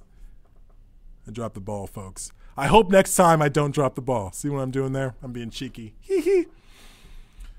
Anyways, let's keep reading. I'll finish up reading and then we'll um Oh man, I got a whole bunch of pages. Whole bunch of pages. Okay, I'm gonna fly through these. Well, do I want to fly through these? Hmm, let's think about this. Mm, do I want to fly through these? No. I'm just going to do another video on Thursday to continue on. Because frankly, I'm surprised this video was an hour and 15 minutes. I did not see that coming. I thought I could get through this in 40 minutes, but apparently that's not the case. So I'm going to do another video on Thursday, um, a part two on this, and we'll keep, I'll keep reading from this book again. When Things Fall Apart, Pema Chödrön, great book, highly recommended. A lot of nuggets, a lot of interesting insights. Um, it's well worth the probably five dollars it is online used. Um, so, um, yeah, so that's it. Abandon all hopes. I'll be back on Thursdays. Thursdays, like oh, back on Thursdays. Um, so yeah, so abandon all your hopes and yeah, pop all those balloons, people. Abandon all the hopes, but you know, keep doing what you want to do, but just abandon the hopes around them. So, all right. Peace out. I was hard on you yesterday, Instagram. Let's make sure all this other shit's working. Instagram. Let's make sure all this other shit's working. Okay, we're good. All righty.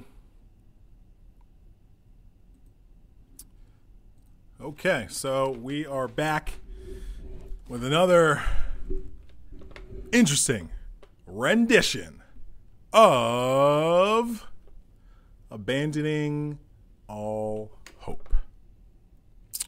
And uh, I was going to do this on Thursday, but, you know, in reality, one, I'm doing something Thursday evening. Ooh, what is it? I'm not going to tell you and two, um, with the passing of the brother Twitch, um, just some things I was thinking about off of that, So I think um, interweave into this discussion about abandoning hope. So let's continue. So, again, we are reading from this wonderful book, When Things Fall Apart by Pema Chödrön, and where did we leave off? Um, so go back and watch the first video if you want uh, to get some context because you know stuff I'm going to talk about in this one that directly relate to that, like having babysitters, hopelessness, our addiction to hope, all these sort of wonderful things. So go back and check that out because you know I'm to reference things, and you'll be like, "What is he talking about?" Go get this book too, or not, you know, whatever. Um, okay, so we're to continue reading, and then we'll get into other things. Hope and fear come from the fa- the feeling. Actually, no. Let me go back. Let me go back because we got to get some context. Um, redoke. Okay. Anyways, in a non non-theistic state of mind, abandoning hope is is an affirmation, the beginning of the beginning. You can even put abandon hope on your refrigerator door instead of a more conventional aspiration like every day in every way I'm getting better. Which that is so funny that that she said that in there because that is so true because those are just hopes that you're getting better every day. and may not even be aligned with reality. Now, as an occultist, I'm I'm with that affirmation, but as a Buddhist occultist, Hmm? She makes a great point. She makes a great point. And overall, you'll get farther abandoning hope than you will with an affirmation that you're getting better and better every day. Because that means every day you'll be getting better and better. But it's like, do you want to be getting better and better, or do you want to be in this present moment feeling great, or whatever the fuck you want to call it? So, but anyways, um, Hope and fear come from feeling that we lack something. They come from a sense of poverty. We can't simply relax with ourselves. We hold on to hope. And hope robs us of the present moment. Ooh, ooh. We feel that someone else knows what's going on, but that there's something missing in us, and therefore something is lacking in our world. So this is where you know I was talking about the sex. The fear is kind of like you know it's like a grizzled old weirdo where that we can easily be like, oh, fear, get out here, you ugly old grizzled weirdo. But hope, hope is sexy. Hope is stunning. Oh, look at Hope. Wow. Oh my goodness, that's Hope's new outfit. Oh my goodness, right? We have just such a different relationship with hope to our detriment than we do with fear, right? Because we can look at fear like, oh, fuck fear, get the fuck out of here, fear, fuck you, fear, right? But hope, you're like, oh, well, come in, hope. Oh, oh, yes, oh, sit down, sit down. Do you want some coffee, hope? Right? Completely different relationship. And again, as I mentioned yesterday, hope is, uh, what do they call that? A, a, a wolf in sheep's clothing. I think it's an accurate description of what hope is, what hope does to us. And so we'll invite Hope in. We'll serve Hope pizza and butterscotch. Not on the pizza, but maybe. Um, and we'll have a whole different relationship with Hope because hope is is an attractive thing. Fear is not attractive, but hope is sexy. Um, but at the end of the day, just like fear can keep you shackled, hope will that balloon will pop and you will fall and you will break your leg or break your ankle or break your spinal column, depending on how high you are, or you might just die from the fall if you're that high up. If hope is taking you up 2,000 feet into the air, when that balloon pops, ooh, that's that that might be a hip replacement, folks. So we we need to understand that our relationship with hope is toxic, it's um, delusional, and it's further encouraged by society, this false, illusionary, delusional brand of dealing with reality. And again, I feel like if we're having the same comp- conversation about like fear, yeah, yeah, yeah, you got to make friends with your fear. You got to smile at fear, yeah, fear, fear, fear. You know, it's like, yeah, you got to deal with that. People are like, you know, that makes sense. I got to deal with my fear. But it's like I got to deal with my hope, and I got to abandon all my hope. That just sounds like nihilism. And you know, especially in the in the face of someone committing suicide, you you would say that it's like, well, they have abandoned all hope.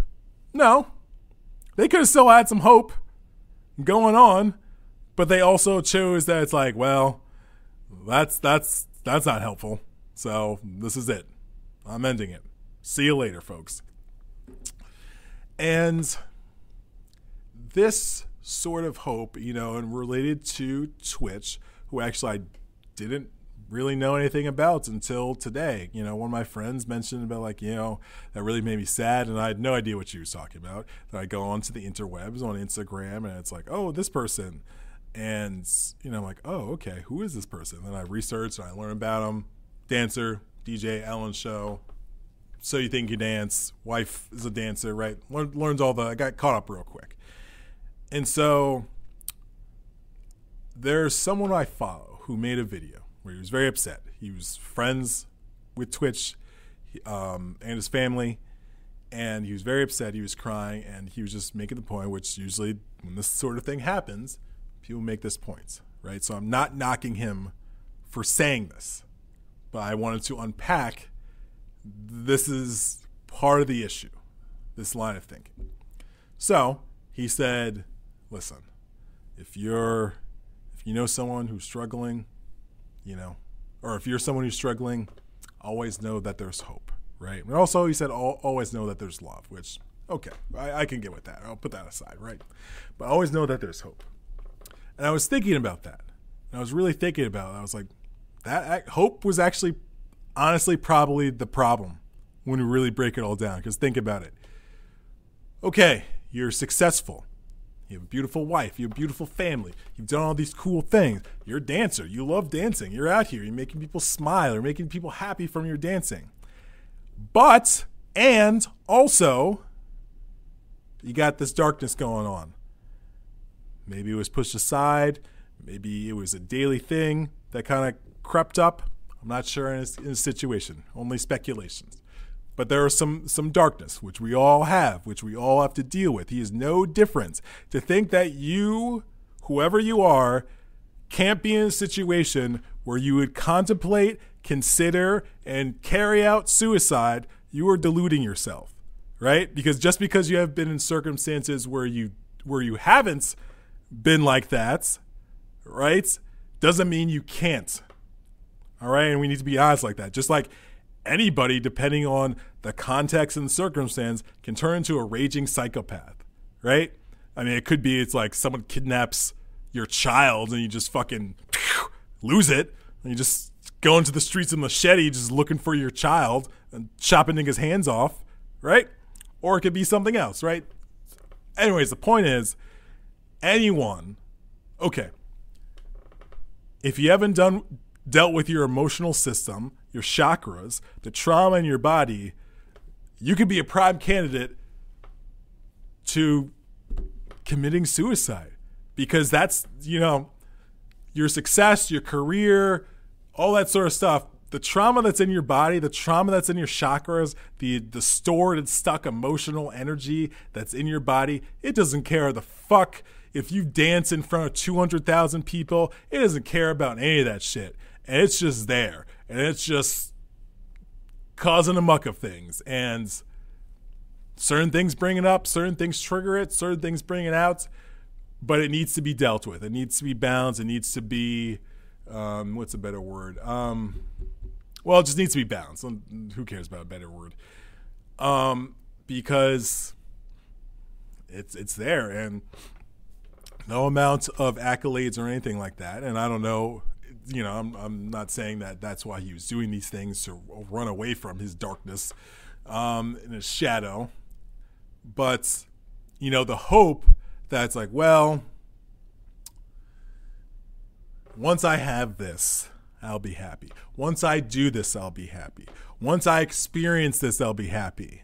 Are all delusions, are all things we say to ourselves because lots of times when we get there, maybe it feels good for a moment, but then we're back to reality. We're back to how we always felt or how we often feel. And it, it you know, doesn't matter the money, doesn't matter the fame, doesn't matter the, the family, none of that shit fucking matters. It matters, but it doesn't matter if you're being consumed by your darkness, if you're being consumed by your shadow. And the hopes, you know, and then just creates, I was just thinking about like, has a dance career, been on TV, done all this wonderful stuff, and no one's taking that away from him.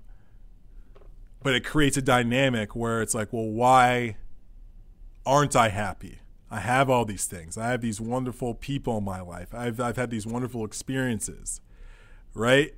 Like, well, why why aren't I happy? Why why am I still upset and sad? I shouldn't be. Then it's like becomes it's like, oh man, what's wrong with you?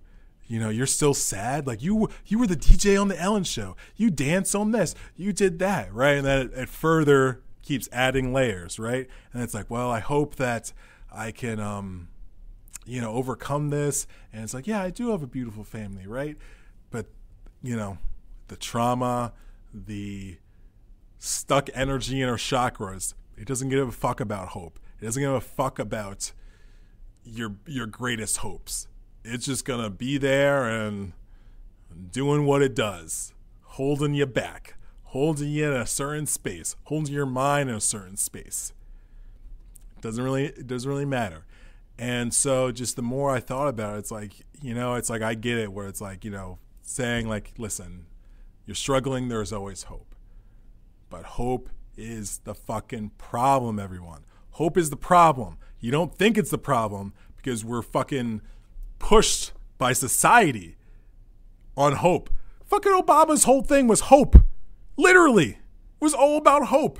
Now, black people, black people, I'm talking to you very directly right now all that hope from Obama, how has your life improved? How has your life changed? You personally, I'm not talking about, oh, well, this in society has gotten better and this is, ha-. no, no, no. I'm talking about you. You, you, you, you. I'm talking about your direct experience. How has it changed for the better based on that whole hope campaign from Obama? And I'm not even picking on Obama. That's what all politicians do. They sell you on hope, and then it's like they're like, well, whatever, we're not doing any of that shit. or maybe they'll, they'll do one thing, right? How many of your lives changed, right? But how good did it feel? Like, ooh, a black person, hope, right? It feels good, right? It's the sexy man or woman. Ooh, they show up. What? They looked at me? The sexy man or woman named Hope looked at me? Wow, I feel so special. I feel so honored. Right? But it's working on your ego. It's working on your ego because you want things to be better. You want your life to be better. You want your circumstances to be better. Who doesn't? I get it. I'm with you. I want my life to be better. I want my circumstances to be better. I want my body to be better. But we need to do it without the crutch of hope, without the addictive drug that is hope. And so to go back to finish off the, the Twitch thread on this, um, yeah, I was just thinking about it's like, yeah, hope actually might be the problem. As much as it's like if someone's struggling with their mental health, right? You want to be like, hey, there's hope out there. That could that can lead to a cycle where just it further creates an issue in that person's mind. Because then it's like, well, it's like, well, why isn't this happening for me? These other people are happy, right? And they have less shit than me, and they're happy. They're not thinking about these suicidal things. But you know what, folks? Appearances are illusions. And this is a great reminder of this. And usually, when this happens, when it's someone, quote unquote, the least, the person you least suspect to commit suicide, it reminds you appearances are illusions. Just because someone's smiling and doing this, it's successful, they could be distraught inside they can always be distraught inside. And just because someone's frowning and moody and wearing a goth outfit and dressed in all black, they could be as stripper as fuck inside and the most happiest person in the world. But we're trained in society that it's like, well, someone's presenting like this, that's how they are inside. So if they're smiling, they must be smiling inside. If they're frowning, they must be frowning inside. But lots of times, it doesn't work like that. It doesn't work like that. And many times, it's the complete opposite. But like, so much so where lots of times I'm happy, but I've realized that like you know, like I'm frowning for whatever reason, but I might be deep in thought, but it's like outwardly it would look like I'm upset about something or mad about something. But it's like I could just be deep in thought and just not even caring about how my face looks. But to the external world, you could think like someone just punched me or someone accosted me, right? Because I don't have like a chipper looking face, but I'm fine inside. And conversely, I mean, how many times have we been smiling, happy, right, at work or something, at a family function, a social function, but something was tearing us up inside that no one knows about, only you know about, and you had to kind of like, you know, like you, you don't have to pretend. You could go there being like all sad, and people are like, "Well, what's up with you?" Right? But it's like, "Well, why'd you go to the events?" Right? But it's like, "Hey, maybe you want to go to the events to kind of snap you out of it." Um, but uh, but yeah, it's like the times in our life where it's like, yeah, we've been smiling, we we seemed friendly, but there's something eating us up inside, like deeply, that no one may even ever know about except for us, and except in our own minds. But it was killing us.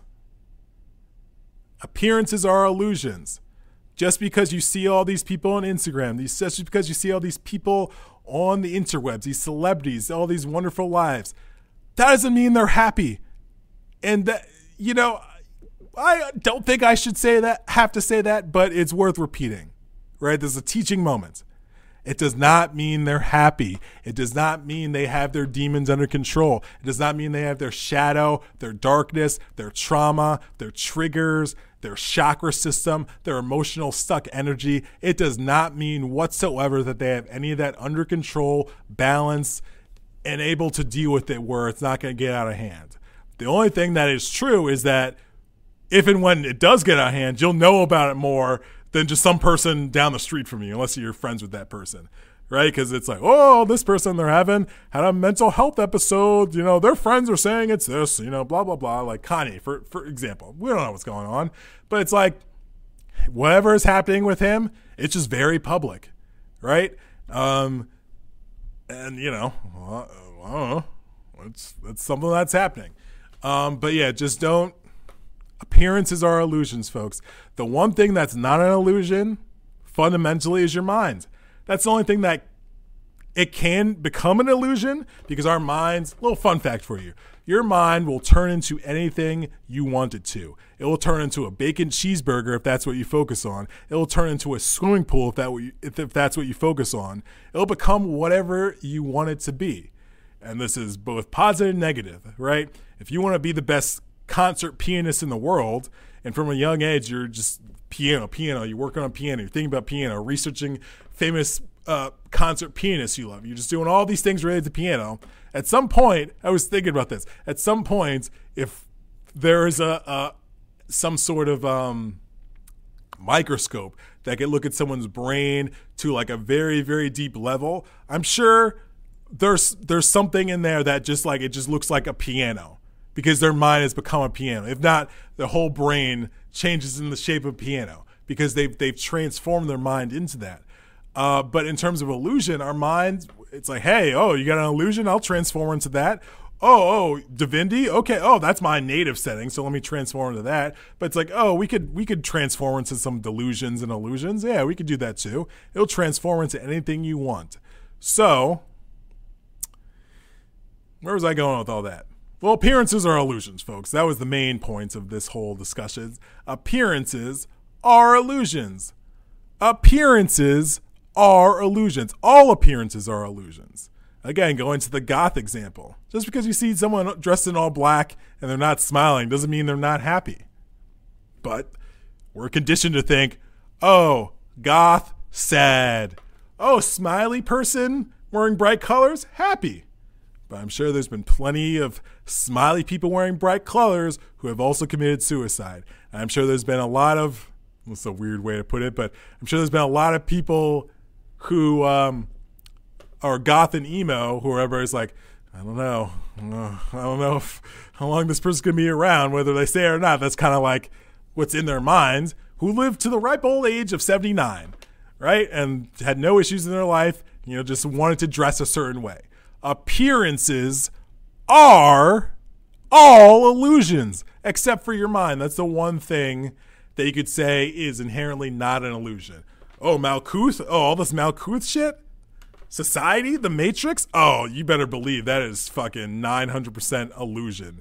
And the more you buy into the illusion, woo, child, the more you will just be further confused. Don't buy into the illusion of Malkuth. Malkuth. Don't buy into the illusion of your own ego and your own delusions and that illusion and delusion. Don't buy into that. And don't buy into the illusions and delusions that are brought to us by hope. Okay? I'm gonna have to do a whole presentation about this because I don't know. I, I, I don't know what, what y'all y'all niggas are, are, are doing out here with your hopes, but I hope I hope you abandon all your hopes. If I have one hope, it's that you abandon all your hopes, because you know even if that balloon pops, it doesn't matter to me. That's on you. You're you're being led away and floating away by your own hopes that you've internalized, accepted, and you know you're running with, and that that's on you. I'm just trying to present a, a different message on that regard. So, anywho's, let's get back to Pema. Okay, rather than letting our negativity get the better of us, we can acknowledge that right now we feel like a piece of shit and not squeamish about taking a good look. That's a compassionate thing to do. That's the brave thing to do. We could smell that piece of shit. We could feel it. What is its texture, color, and shape? We can explore the nature of that piece of shit. We can now we can know the nature of dislike, shame, and embarrassment and not believe there's something wrong with that. We can drop the fundamental hope that there is a better me who one day will emerge. Ooh. Uh, we can't just jump over ourselves as, as if we're not there. It's better to take a straight look at all our hopes and fears. Then some kind of confidence in our basic sanity arises.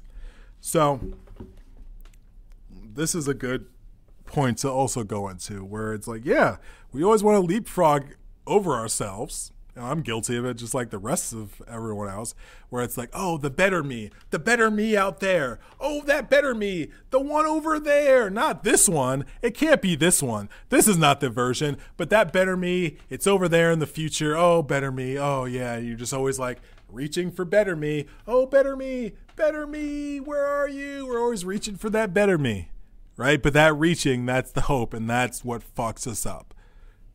The better you is right now in this moment. That's the best you right now in this fucking moment.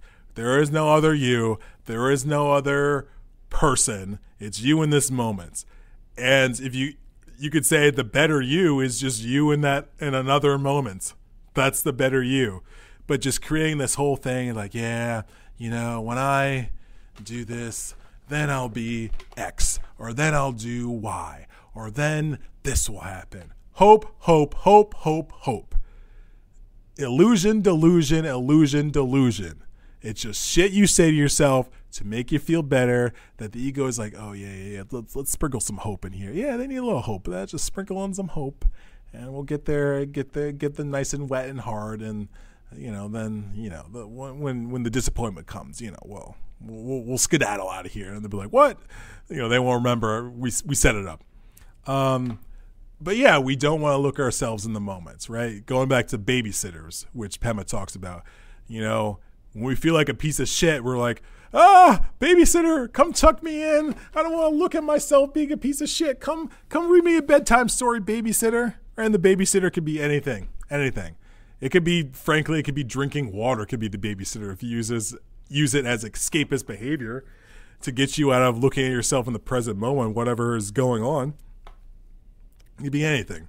Netflix, television, Netflix is television.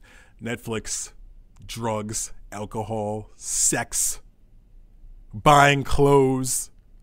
Inherently, there's nothing wrong with these things. They're all equal. There's no, you know, there's no morality is in existence is morality is something of this world. There's no like universal morality. What is that? What is that? What is universal morality? It doesn't exist.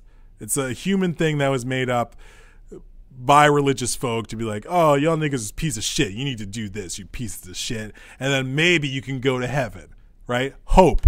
Setting people up for hope.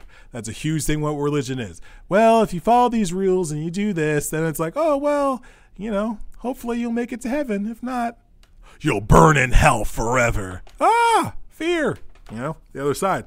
And you have people fearing burning in hell and hoping they'll make it to heaven. Then you have people just fucking out of their mind because they're fucking how to deal not only with the shackles of the fear of what will happen if they don't moralistically aren't moralistically proper, right? So they're shackled by that, the fear of going to hell. Then the balloon. So it's like it's like when people are drawn in quarters when the horses like pull them apart. That's what religion is doing to people, emotionally, psychologically, right? The balloon, the hope of heaven, is pulling them away, and then the the, the shackle of fear is holding them down. So someone's got to give. A leg or an arm is going to come off, and you know we don't want to. Uh, I don't know what's going on with that whole drawn and quarter thing, but uh, well, yeah, I mean, just religion, it sells you on hope. Just like I was saying about marketing and, and products and politicians, they're all selling hope, right? That's the drug. They'll they'll they'll put in some fear in there, right? To be like, oh yeah, these terrorists, these such and such, these people, uh, you know, coming from Mexico, the you know the Russians, the this, the that, you know, the the people uh, selling bad cheese, you know, it's like ooh, like, they'll they'll sprinkle in some fear, but not too much because you don't want to completely get someone like all like feared out, right? But you got to be like, hey, this is serious. Look at this fear. Did you know about this? Yeah, this is happening right on your block, right around the corner from you. So you should vote for me, right? So they sprinkle in the fear, but they largely sell the hope. That's their main drug. That's the main drug that they want to sell you on energetically, where it's like, yeah, I know the, I know, I know, I know the fear. Yeah, I know. I just told you about the fear, but this is why I'm here. I got the hope, folks. It's two for 20. Yellow tops, nigga. yellow tops, nigga. That's what politicians do with hope, right? They sell the yellow tops, like yellow tops, two for two for one. We out here, WMD, WMD. That's what politicians do. That's what corporations do. They sell you on hope. They sell you on the idea of you want the world to be better. You want yourself to be better. You want your community together. These are all hopes. And I got news for you until further notice, Malkuth, Earth, the Matrix is what it is, right? We need to get away from, like, I was even having a moment at my job where I started, I took on a new role at this at this company I work for, right? And I'm doing different stuff now. I've noticed all these different things that I'm like, yeah, I should have a meeting with my supervisors about this and that, right? But I was thinking about it yesterday. I was like, or no, or I just deal with the situation as is and maybe if they ask me like oh yeah this sort of thing i brought things up to them but not not trying to be like, oh yeah, I need to make this better and do this, and then if we do that, right? I was like, no, I'm just gonna take it as is, right? Is my job being hindered by any of the thing, I, any of the things on this list I was gonna bring up? No, it's not. Sure, things could run more smoothly, right? But is are things being hindered if these things don't get accomplished? No, I would say not. And it's just my hope to create a better system, a better program that I was running on. And I had to check myself about that. I'm like, okay, well I could I'm gonna I'm gonna fall back on, on this thing. I was gonna call a meeting and like have a little list of things and like this needs to be done and blah blah blah blah. The more I think about it, I was like, no, it's it's fine. It's fine. I could deal with this as is, and it's totally fine. It it works well enough. And you know, maybe we'll get to a day. It's like you know, maybe in a month, it'll get to a point where I'm like, you know what? Actually, I do need to say something about this, and I'll do that. But it's something pressing that I need to bring up. But it's something that I'm like, I hope this program can be better. I want it to be better. So here are the things that I can do to help it be better. There's nothing wrong with that, but I had to, to realize, like, mm, huh, does that need to be done? Do I need to do that? I don't think so. And so we're always in this battle of wanting to make things better. I mean, you could you could not want to make things better, right? Um, for whatever reason, you don't think it's like, well, this shit's shitty. I don't want to make my life better. My life is what it is. You know, you have many reasons why you don't want to make things better in the world or in your life. Um, but we need to start really looking at. I'm saying this as someone who went to school as a social worker. The egotism involved with making things better, right? I've said this before. I don't know, 75% of making the world better, making things better, is probably directly out of people's ego and not as compassionate, not as empathetic, not as caring, not as kind as it's presented. Again, appearances are illusions. All appearances are illusions. I don't even like talking about cold science. I appearances are illusions. I don't even enjoy doing videos. I'm just doing this because someone paid me. No. Um, you know, um, appearances are illusions. And so we just need to be honest with ourselves about, well, why do I feel I need to make this better? You don't have that honest conversation with ourselves.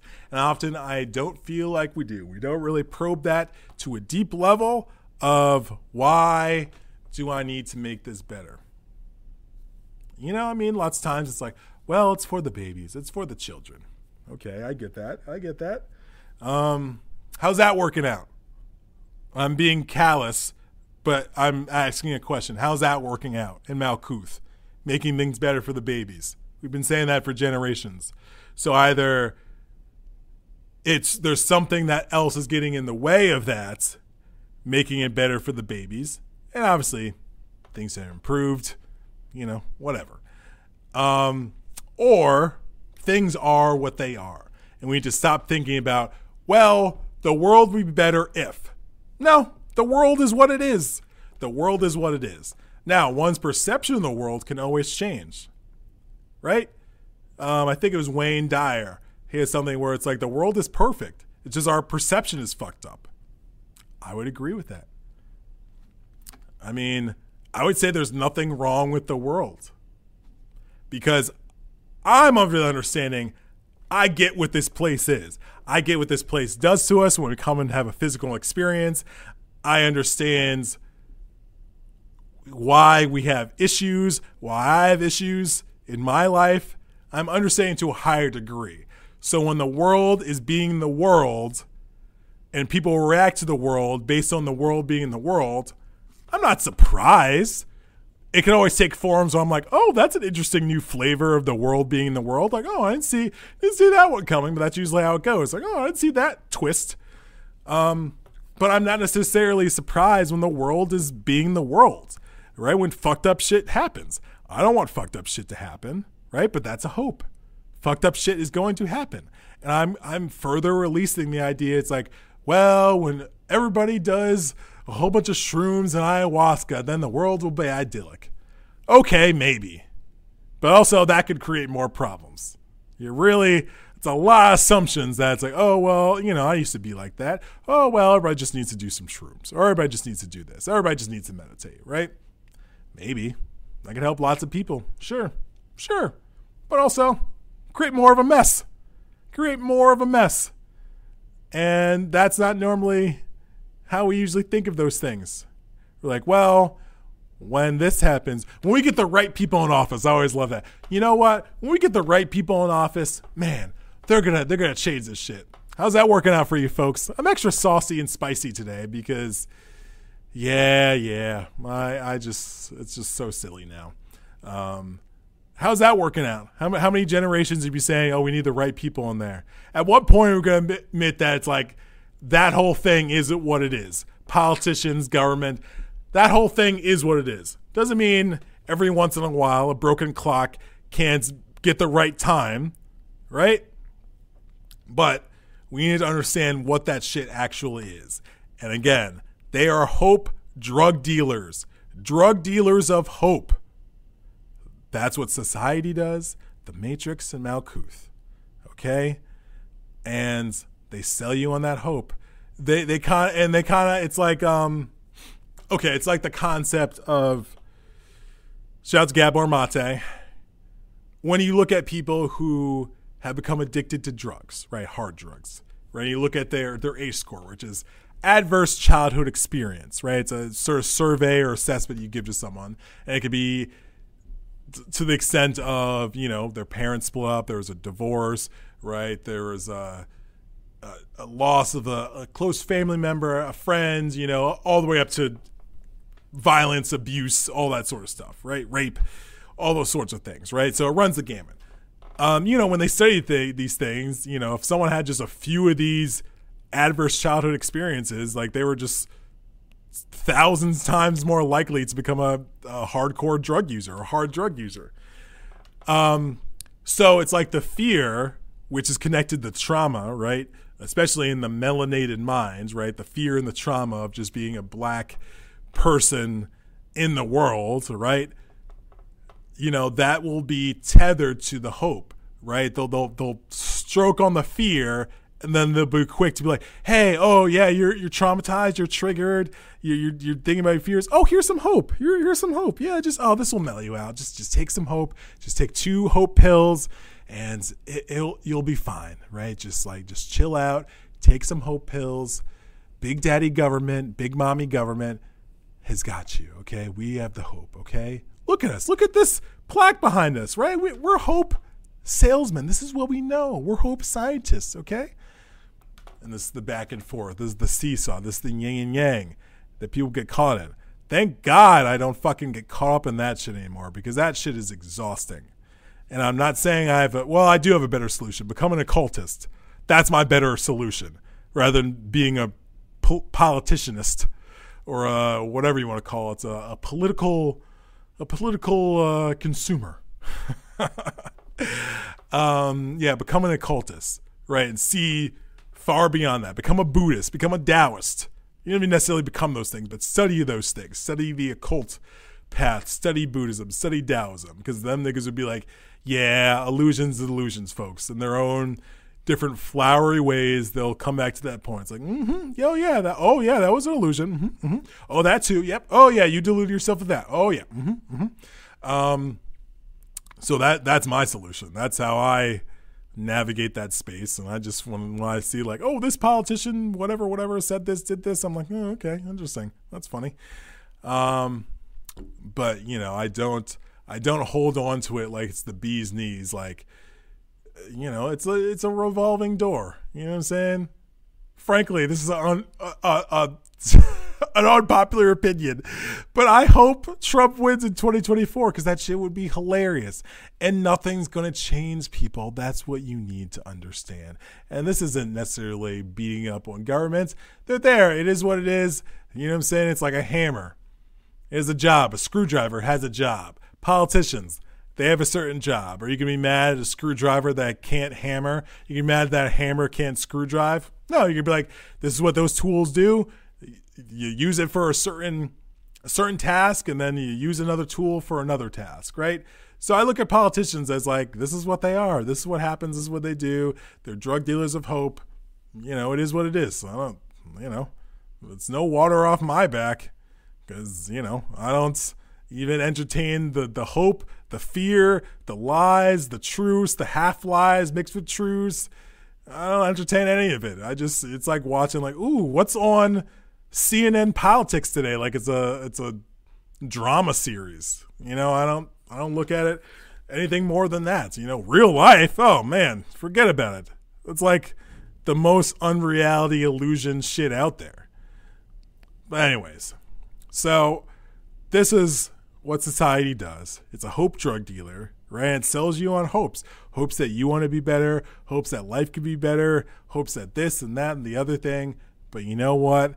When you're snorting all those hope pills, when you're doing all those hope lines into your veins, you know what you're not doing? You're not being in the moment. You're not being present. You're not experiencing reality good, bad, indifferent, ugly, disgusting, beautiful. Well, probably beautiful. You're like, oh, look at that. Oh, that beautiful thing. But, ooh, disgusting. Like, oh, where's the babysitter again? Tuck me in, babysitter. Um, you're going to just float away with the hope and not deal with your reality. So let's get back to Pema. Okay, so this is where renunciation enters the picture. Renunciation of the hope that our experience could be different, renunciation of the hope that we could be better. The Buddhist monastic rules that advise renouncing liquor, renouncing sex, and so on are not pointing out that those things are inherently bad or immoral, but that we use them as babysitters. We use them as a way to escape. We use them to try to get comfort and to distract ourselves. The real thing that we renounce is the tenacious hope that we could be saved from being who we are. Renunciation is a teaching to inspire us to investigate what's happening every time we grab something because we can't stand to face what's coming. Yeah, I'm going to keep going. Once I was sitting next to a man on an airplane who kept interrupting our conversation to take various pills. I asked him, What is it that you're taking? He answered that they were tranquilizers. I said, Oh, are you nervous? And he said, No, not, not now, but I think when I get home, I'm going to be. You can laugh at this story, but what happens with you when you begin to feel uneasy, unsettled, and queasy? Notice the panic. Notice when you instantly grab for something. That grabbing is based on hope. Not grabbing is called hopelessness. If hope and fear are two sides of one coin, so are hopelessness and confidence. If you're willing to give up hope that insecurity and pain can be exterminated, that we can have the courage to relax with groundedness of our situation. This is the first step on the path. If there is no interest in stepping beyond hope and fear, then there's no meaning in taking refuge. There's no meaning in taking refuge in the Buddha, the Dharma, and the Sangha. Taking refuge in the Buddha, Dharma, and Sangha is about giving up hope of getting ground under our feet.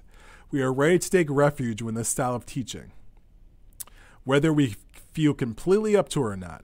It is like hearing something hauntingly familiar, like the experience of a child meeting its mother after a long separation. Um, and yeah, like kind of that. I feel like that's lots of times what happens with, you know, uh, what do you want to talk about? Uh, spiritual people uh, going after spiritual teachers and things like that. Why does this only say 12 minutes? Hmm. Interesting. Very interesting. Because this has been on for more than 12 minutes, so I'm not sure why it says 12 minutes on here. Okay, well, hopefully. well, I could get that video other places. Um, anyways, so, um, oh, so yeah, so a lot of people you know, that's why they'll go after a guru and spiritual teacher because it's like, oh, this person has the answers, right? But what they're really seeking is they want ground under their feet, right? They want something where it's like, oh, okay, I understand now. And that's why it's like funny the occult path and the spiritual path because the further you go, the further you're like, what the fuck? Right? Because lots of times the information is conflicting, right? You could hear someone say something like, yeah, this, I had this experience astral travel or whatever, right? Then you astral travel. And then it's like, I did not have that experience. My experience was like this in regards to, you know, what that person was talking about. Let's say they meet an entity there. It's like, oh, that nigga was nice as fuck when I met him. Like he wasn't trying to harm me. Like, hmm, interesting. But it's it's up to you as the scientist to determine what makes sense to you, right? You know, because just because some nigga said it and like that's his truth doesn't mean it's gonna be your truth. Right? It can lead some insight. It can be some interesting things you can reflect upon, but it doesn't mean it's going to align with your inner reality, your inner truth. That's what you need to figure out. That's your path. That is your mission. No one can do it for you, folks. No one can follow your path for you. That is up to you. You need to figure out what your truth is. Forget all the niggas out there. I don't care if even it's me. Hear all the shit I'm saying. Doesn't resonate with you? Fuck it. Throw it out. Sit back. Think about anything I said. And it's like, ooh, okay, I think about that. And then yes and. If you've ever heard of um, yes and and um, doing uh, what's it called? Um, uh, what this what's this shit called when you do fucking improv? I don't know why that took so long to remember. You know, it's like the idea of if someone starts a scene and like, oh, I'm driving a bus, right? Yes, and is the next person is like, oh, I'm a passenger on a bus and I'm wearing a funny hat, and the next person keeps adding on to it, right?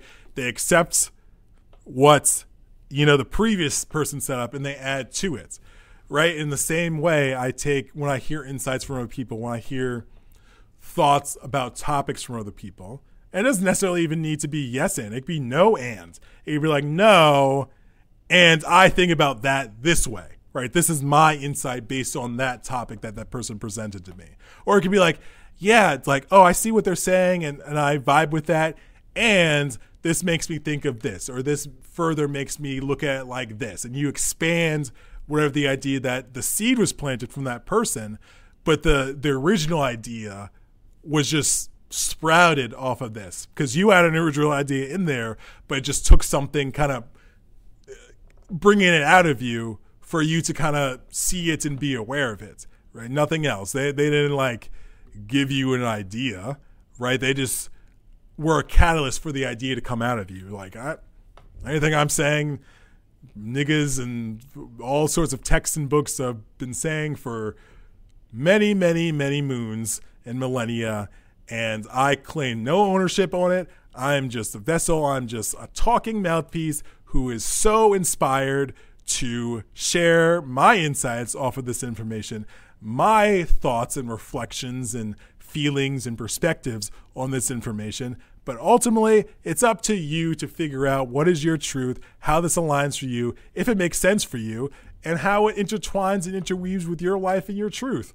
And that's what the Buddha said. That's what I'm saying. Figure it out yourself. You're the scientist. You just put the ingredients together, whether it's ingredients I say, whether it's something you read in a book, whether it's a funny bumper sticker you see, you put the ingredients together, you do your own experiments, and you figure out what's up. Don't let anybody tell you that this is what's up even myself, I will never tell people this was up. I will say, this is my insight, this is my experience, this is my way of looking at it, this is my perspective.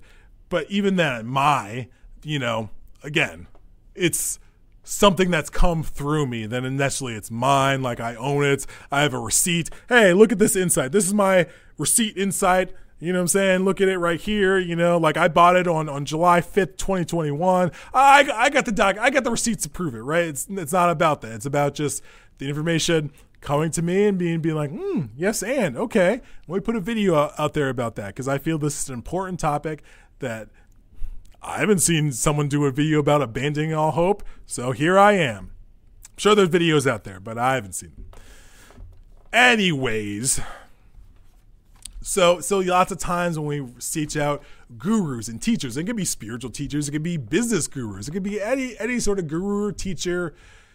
A lot of times, that's our ego wanting ground under it. It's not necessarily about the information about it. it's like oh i want a security blanket again i want the babysitter to come and swaddle me and tell me a bedtime story and give me a bottle because i don't want to deal with my own reality myself and it doesn't mean if someone gives us a blanket, doesn't mean if someone gives us a hot bottle of milk, we reject it.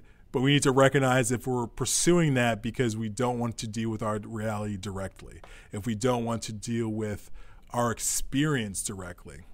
So, We need to recognize that, folks. We need to recognize that. What else did she say?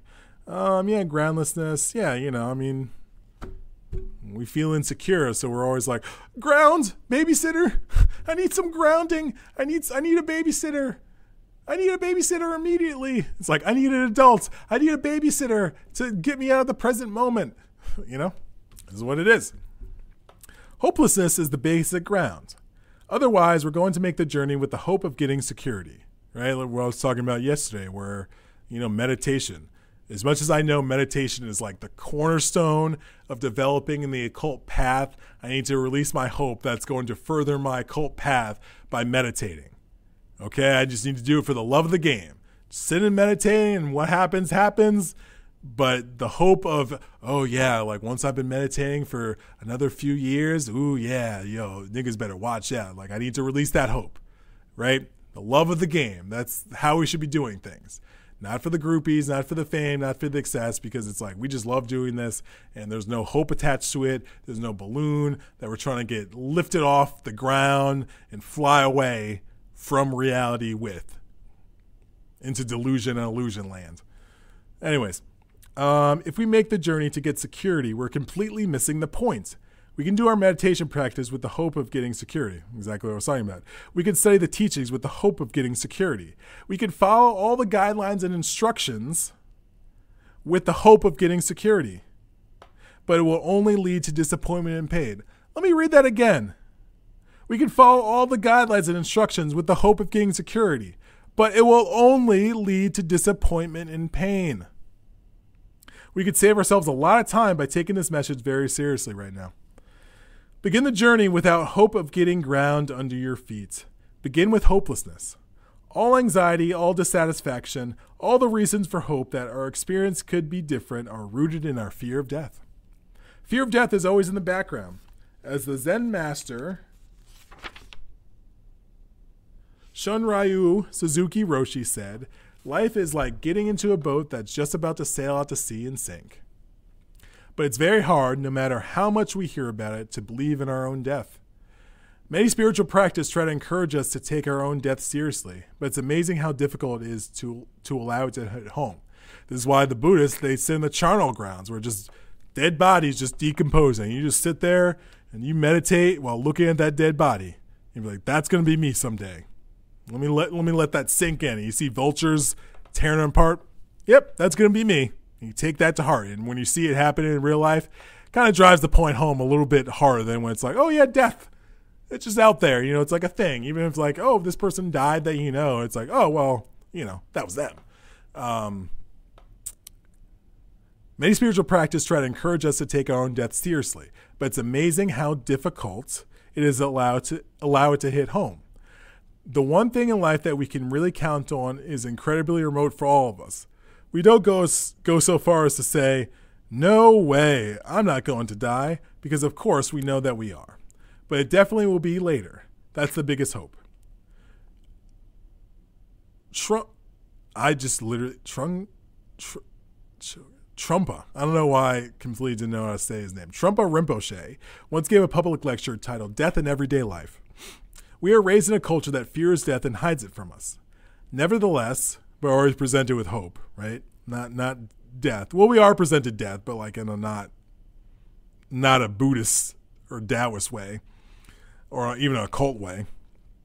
We experience in the form of disappointment, in the form of things not working out. That's why when you look at traditional cultures where shamans are involved and they do rituals just as a matter of going about their daily life, think about how they relate to death right? We could say they have superstitions, which they could. They could create some superstitions. Uh, oh, if we don't bury this person, they'll come back and turn into a zombie and, grab my butt. You know, there, there, could be so many superstitions that are built around it. But at the very least, a lot of traditional indigenous cultures are very, at the very least, like, oh yeah, yeah, we'll see that nigga again. Like, yo, he's just going, he's going down the street. Oh, the other side. Oh, he's with Mitch Johnson on the other side. You know what I'm saying? It's not like oh, death. He's gone. Yeah, in this form, but he's just transformed. He's just taken on new form, right? It's like, oh, just got a new winter coat. Like, oh yeah, that old winter coat. Yeah, no, it's like you know, it's summer now, so or winter, whatever. Um, okay, uh, we are raised in a culture that fears death and hides it from us. Nevertheless, we experience it all the time. We experience it in the form of disappointment, in the form of things not working out. We experience it in the form of hiding things, always being in a process. Oh no. We experience it in the form of disappointments, in the form of things not working out. We experience it in the form of things always being a process of change. When the day ends, when the second ends, when we breathe out, that's death in everyday life. Death in everyday life could also be defined as experiencing all the things that we don't want. Our marriage isn't working. Our job isn't coming together. Having a relationship with death in everyday life means that we begin to be able to wait, to relax with insecurity, with panic, with embarrassment, with things not working out. As the years go on, we don't call the babysitter quite so fast. Death and hopelessness provide proper motivation, proper proper motivation, proper motivation for living an insightful, compassionate life. But most of the time, warding off death is our biggest motivation. We habitually ward off any sense of problem. We always try to deny that it's a natural occurrence, that things change, that the sand is slipping through our fingers. Time is passing. It's as natural as the seasons changing and day turning into night. We but getting old, getting sick, losing what we love, we don't see those events as natural occurrences. We want to ward off the sense of death no matter what.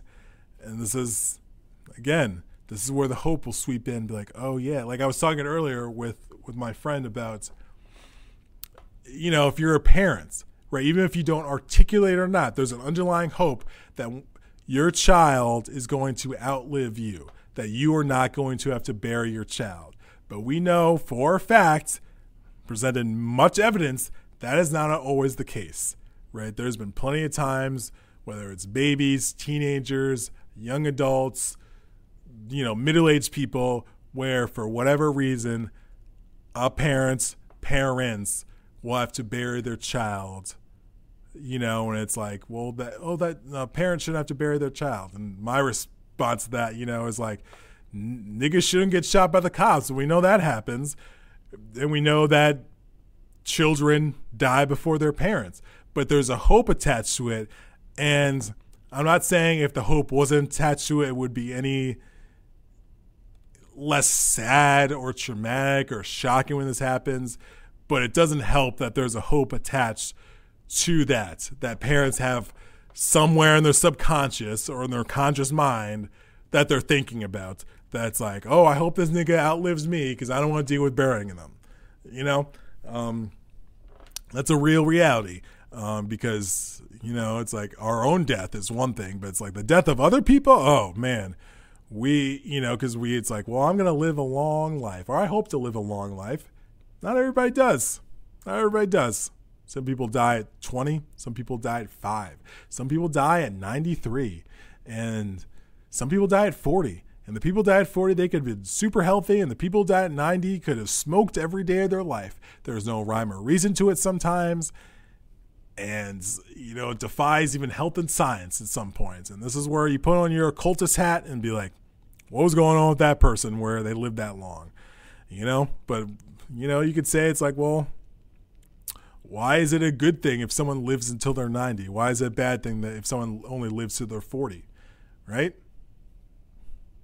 These are the, the things to think about, right? Because especially if society is like, oh, that's bad that someone only lived to this age. It's like, oh, okay, maybe.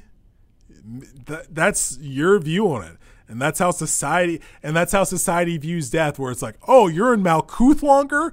Oh that's good. Oh you're in the fucked up malkuth matrix? Oh that's great. Oh 50 more years in the fucked up matrix? Oh yeah that's wonderful. That's lovely. Yeah that's what we all want compared to being uh, energetic for form out in the other world. Yeah which do i want? That's not even close. The one i want right?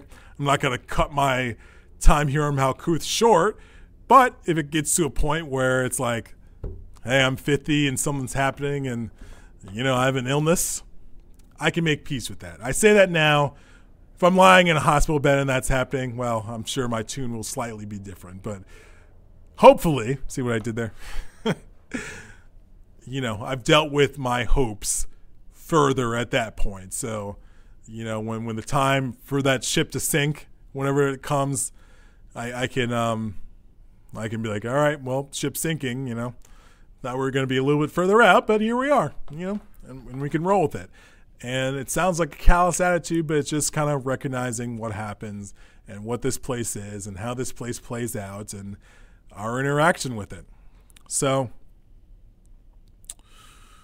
we got to deal with the death part of it because, yeah, that'll, because our fear of death will have a further on the teat of hope and further wanting to uh, snort all the hope pills and all the lines of hope and all the hope injections because we're so afraid of death and we're so triggered um, from this fear that it's like we just want to do extra hope, right? It's like if you have a an extra bad day of work, let's say like you're someone who drinks, right?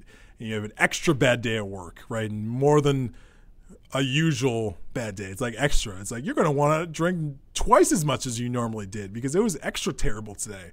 Maybe after work you have a few beers and you relax or whatever, right? You have a few babysitters. Oh, let me drink some few babysitters, right? Oh, yeah, oh, that took the edge off. Oh, I had a few babysitters today, right?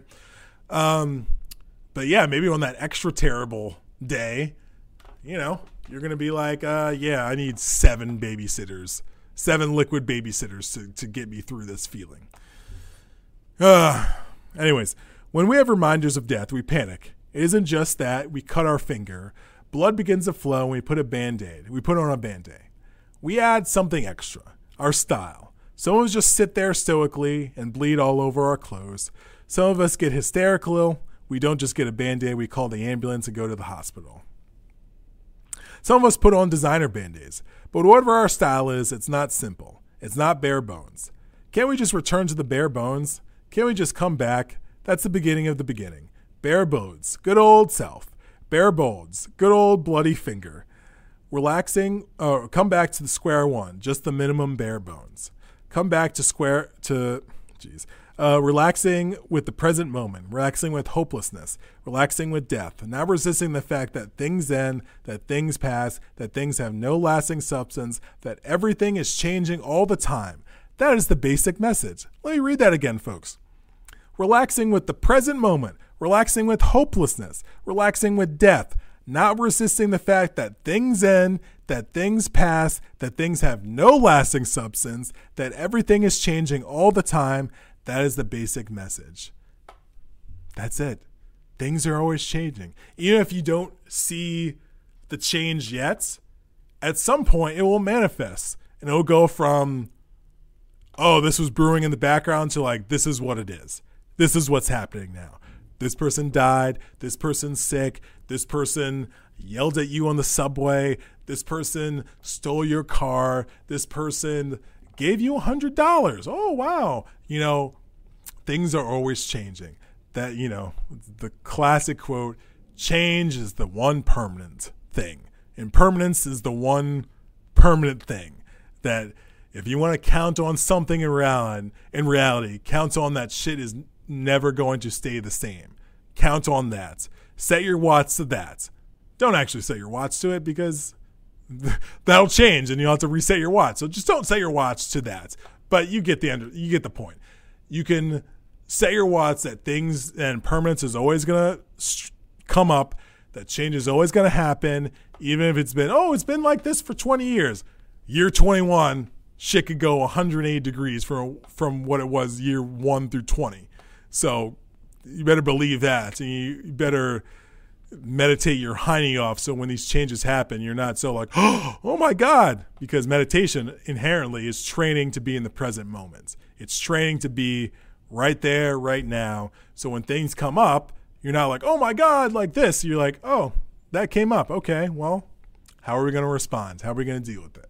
It's a much less, um, what's the word? Sensationalistic response, like kind of how she was saying about like we have our own style, where it's like, like someone calls you, is like, hey, did you know Frank is sick? Oh my God, Frank is sick. Oh my goodness, right? Like we'll just do a whole act. We'll do a whole whole act related to that information, rather than being like, oh wow, like you know we could we could just tone it down and be like oh, what happened? Like, tell me, like, oh, okay, like, what hospital is he at, right? But usually we, we, we, our ego wants to throw a whole act with it, you know, with props and like pearl clutching, right? That's a style we, we put on the things we experience, right? But we can just do bare bones, as she's saying. Anyways, when we talk about hopelessness and death, we're talking about the facing the facts. No escapism. We may, st- we may still have addictions of all kinds, but we cease to believe in them as a gateway to happiness. And that's how I feel. As much as I still consume cannabis, I, I see it for what it is. And when I think about my life long term, I don't think about like, oh yeah, when I'm 50, I'm smoking joints. Like that's not when I think about like how I want my life to involve. Me smoking is not part of the equation. So, you know, it's it's a phase, if anything else. You know, and I'm sure the more I deal with my chakras, the more I deal with my traumas, the more I align with what I want to do, how I want to go about being in the world. Right sounds a lot like a, lot of hopes, but I'm aware of that. So I know you're probably thinking, "Hey, he's hoping right now. What's up with that?" um, that naturally, my, um, naturally my desire and quote unquote need to smoke will just fade away because I've dealt with the things that even prompted me to want to smoke in the first place. And it's not even like something I even think about. It's like, oh, that's happening. Oh, okay, whatever. Um, so we've done it so many times that we know the grasping at this hope is a source of misery that makes a short-term pleasure a long-term hell. Giving up hope is encouragement to stick with yourself, to make friends with yourself, to not run away from yourself, to return to the bare bones, no matter what's going on. Um, fear death is the background of the whole thing. It's why we feel restless, why we panic, why there's anxiety. But if we totally experience hopelessness, giving up all hope of alternatives to the present moments, we can have a joyful relationship with our lives, an honest, direct relationship, one that no longer ignores the reality of impermanence and death. So that's it. I'm not going to even, I don't even need to go further into that. Abandon all hope. That's the message. Lean into the impermanence, lean into the change. Nothing is solid, no stable waves, no calming thoughts. Chaos is a good thing. All opposite message of what we're normally given in reality. And these are not negative message, folks. These are this is a direct way of seeing the world. But as I said before, you figure out what works for you and you are the scientist, so figure out your truth. I just hope, I just hope you can gain some insights out of this. But if you don't, I'm not attached to that hope balloon, so I'm not going to fall and break my ankle if it doesn't happen. So, peace out. And remember, abandon all hope, smile at fears, and make amazing peanut butter and jelly sandwiches. Bye.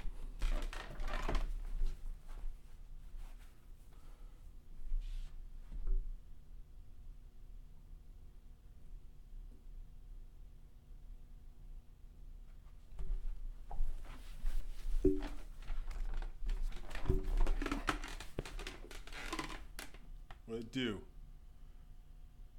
All right. This is actually, is this four? No, this is three. So, let's just do that. Okay. I hope that's good. So, Instagram, I feel like I've been hard on you. I feel like I have been hard on you. So, you get a dedicated live today, but YouTube and Facebook, I'm just recording and going to upload it a recorded version, but you get a live. So congratulations to you, Instagram. So I actually don't care if people tune in, but you know, I, I was a little hard. I don't know what's going on with the Instagram folk. I don't even know if people tuned in on Facebook or YouTube, but it's not about that. It's about the information. So, as I was reflecting last night, you know, I was like, man, that was a good video, but I may have I don't know, not gone too far, but I was just thinking about the title, Abandon All Hope. And as much as it's not clickbait, because that's literally what we're talking about, it's not clickbait title. But I was like, well, if someone doesn't click on it, they're going to be like, what the fuck is going on here? This dude's lost it. What is he talking about? Abandon all hope. And so I was like, I need to know the video. And the more I thought about it, actually through intuition, I actually came back with some Lojong slogans, which we'll get into in a moment, that directly relate to what we are talking about. So um, I was like, you know, I need to do another version, right? So this is the, the end of the Abandon All Hope trilogy. And hold on, we're to do this because I don't know. It's harder to. Hold on. Instagram, bear with me, bear with me. Okay, Instagram, I hope that's good. Well, let me check. Well, do I need to check? Well, let's check.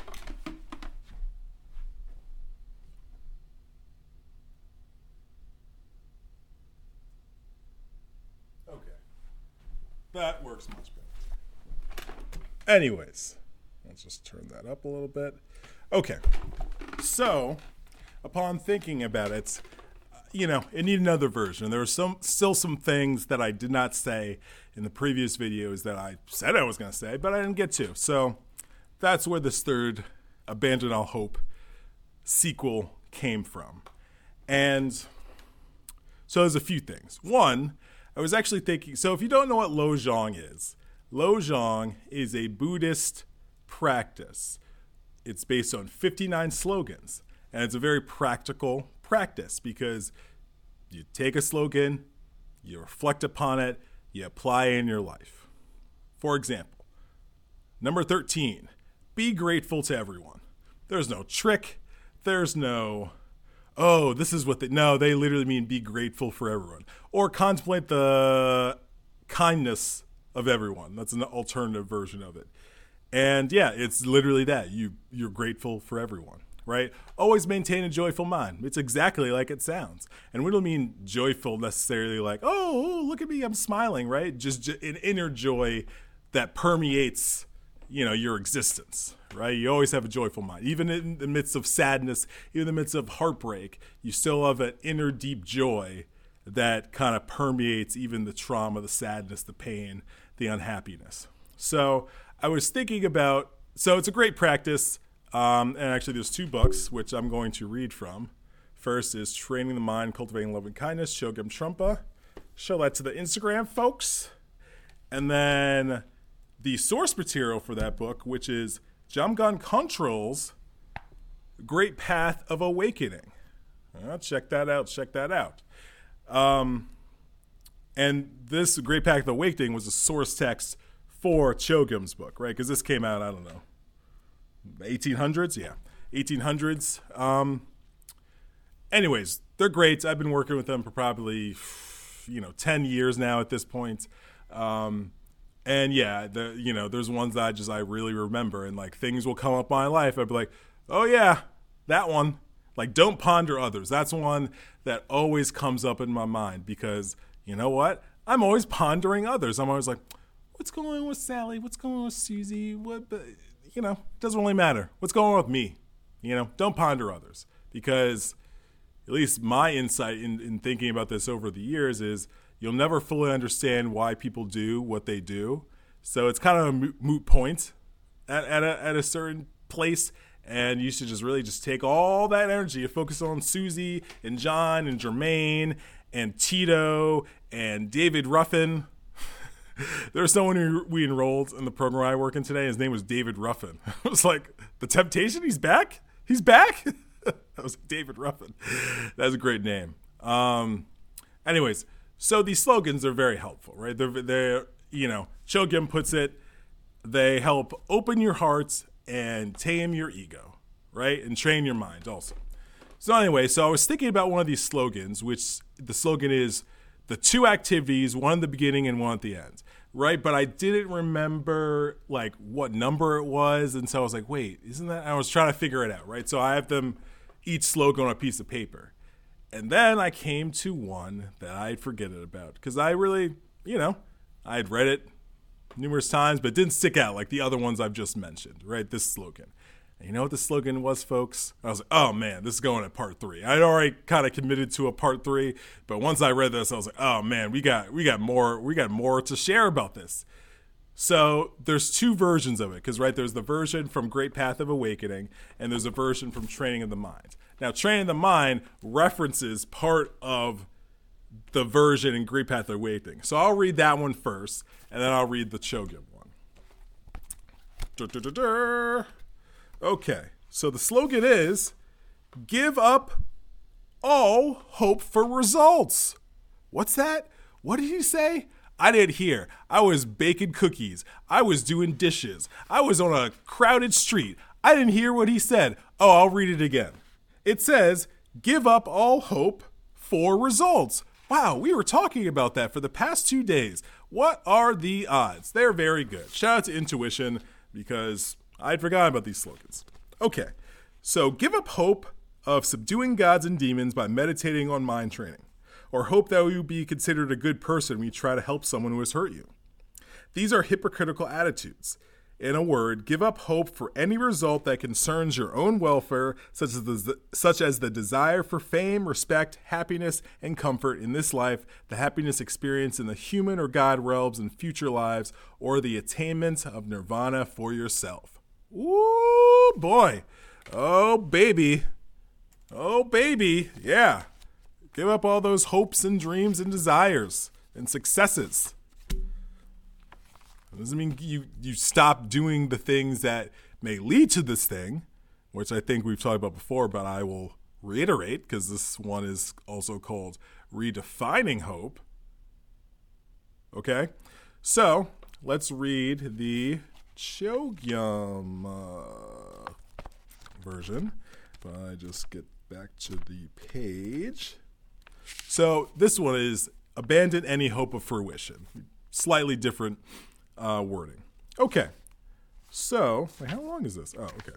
Um, this slogan means that you should give up any possibilities of becoming the greatest person in the world by means of your training. In particular, you might quite p- impatiently expect that because of Lojong practice, you'll become a better person. You may be hoping that you'll be invited to more little clubs and gatherings, your proteges or f- gatherings by your proteges or friends who are impressed with you. The point is that you have to give up any such possibility. Otherwise, you become an egomaniac. In other words, it is too early for you to collect disciples. Okay, there's more, but I just want to stop right there. One, th- this is a huge issue in kind of like the social media era, like especially what I'm doing, right? I am dispensing wisdom. I'm talking about occult science, spirituality, ancient wisdom, all that fun stuff that is like so the antithesis of wanting followers, right? People want to follow me because they like this video and they sure I'm I'm not going to stop them, but it's like the concept of followers is like the opposite of what the like knowledge path is about, right? So people gaining followers, it's just it's just gonna fuck with your ego, folks. It's gonna turn you into egomaniac. Like I was thinking about this yesterday, not necessarily related to this, but I was like who like how do you deal with success and fame right? I was just kind of thinking about like what would be the best preparation to, to deal with success and fame? I was like oh here it is. Okay so you're a monk who's been raised at five and you've greatly worked on your mind. And then at 30 you're given fame and success success. But i was like chogyam? I love me chogyam. I love him. The man's brought me so much insight from his words right? In his way of explaining pursuing enlightenment, to use that phrase. But even he had his demons. An enlightened being had his issues. We don't need to go into them. You could research them yourselves. Um, that he had to deal with. And, you know, that just understanding his life and what he's contributed and allegedly other things he has done that, you know, aren't great. um, you know, it just, I, I said this to my friend the other day when we were talking about Twitch dying. I was like, you know what? I don't know what was going on with him. And I read more about it where it was just like, man, like he just like left, it left his car at home and like his wife was like, he left his car here and like disappeared and he wasn't acting like himself and they went to a hotel and you know, I guess he shot himself at the hotel. Um, but the thing I said in response that was like, you know, I don't know what was going on. This is just me kind of seeing the situation, kind of just thinking about it. Um, but, you know, successful, famous, well known, dancer, accolades, right? All these sorts of things, right? The darkness does not give a fuck about any of that. Our inner darkness, our trauma doesn't give a fuck if you have a Grammy or not. It doesn't give a fuck if you dance in front of 20,000 people. It, it doesn't even factor in. It doesn't even factor in into how how that'll affect you, right? So we could just say that all that shit's a wash. It doesn't really mean shit. It, it it makes our ego feel good, like, oh yeah, I got these awards, like people applauded, that sort of things. And folks, I'm not against awards, I'm not against applauding, but it's the underlying intention, it's the underlying energy of these things that create issues in our life, right? Because like they they take over, it's just all about the applause and not about like, well, what's going on here? It's like, wait, wait, no, babysitter, applause. I need more applause. Where's the applause? Anyways, so, you know, you'll just like with anything you do, you you want to get better, right? But this can just turn into you feeding your ego, and spirituality is no different, right? I was having a conversation earlier with somebody where just about feeding one's ego, right? It's like this dude in my caseload who I really like, and he's quote unquote the best person in my caseload. He's very motivated like you know even said something funny. He's like oh i came to check on you today. I was like oh that's hilarious. Like but he would be that type. Like he's always just trying to put people on hey do you know about this? Do you know about that? Reach out to these people. They can help out right? Cool dude. Um but uh, I was like, yeah, I don't want to pick up your ego. He's like, oh, I do that myself, right? But that I was making the point where it's like, like anything, you know, it's all about context. It's all about, you know, is your ego running the show or is it have its role and it's you know being a good soldier? Right? Like our higher minds needs to run the show. Our Buddha mind needs to run the show. And the ego could be a great soldier, right? But the the, the private is in the military, does the private determine where they're going to bomb or where they're going to invade? No, the the colonels or fucking I don't know how it works in the military with the fucking not privates make those sort of determinations, right? Um, and so you know, you just have to look at it in that context with your ego. It's like the ego is a private. It's like a it, it's a it's a it's a rookie officer. You know, it doesn't make the decisions, so it shouldn't make the decisions. It needs to be a higher, more seasoned person in the organization, which is your mind, who makes these calls. So, so yeah, so uh, yeah, what you can get into, it can become an exercise your ego, no matter what it is. Become a, just a huge exercise your ego, and you know, then it kind of, you know, are you helping people? or Are you serving your e- own ego? Remember what I said last time? I feel seventy percent of uh, compassionate activities is probably done out of people's ego deep down. And we have to be honest about these things, folks. We have to be honest. Have every time you've helped someone, you've done it purely for the whatever, for for the compassion, or you're like, oh, like did it make you feel good? Right? That's why I love, you know, there's very rare situations where I will co- quote a Friends episode. But I thought this from a philosophical standpoint, I thought this was a very clever episode, and it really actually made me think. Where it was Phoebe and it wasn't Joey, it was Phoebe and fucking what's his name, the other dude, uh, Chandler, and they were having this debate throughout the episode about helping people, about like it's not a pure thing because it's like it makes you feel good. So it's like, how could it be that pure if it makes you feel good? I forget Chandler's exact um, counterpoint. He's like, oh no, whatever, whatever, right? But I was with Phoebe. I was like, yeah, exactly. You know, exercise of the ego, right? Doesn't mean don't help people, folks, but just means aware, be aware of your intentions when you do. And this is the example I always use. There's an old woman who is about to cross the street. Oh, maybe she looks like she needs help. And you're like, oh, you know, you see her like, oh, young woman, young woman, do you need some assistance with your bags as you cross the street? Oh, yes, laddie, oh, blah, blah, blah, blah, blah. Yes, I love some help. Okay, so you help her cross the street, right? Cool. Great. Fantastic. But there's another scenario where same thing, but there's a slight difference in the scenario. And that slight difference is Chelsea, who is in your one of your college algebra classes, she happens to be right there. She has to be, you know, she's you, you see her and you see her notice you, but you know, you know, it's like, oh, no shit, interesting. And maybe deep down, or maybe consciously, like, you know, kind of want to impress Shilly. You know, I'm a good guy. You know, oh, let me help this old woman across the street.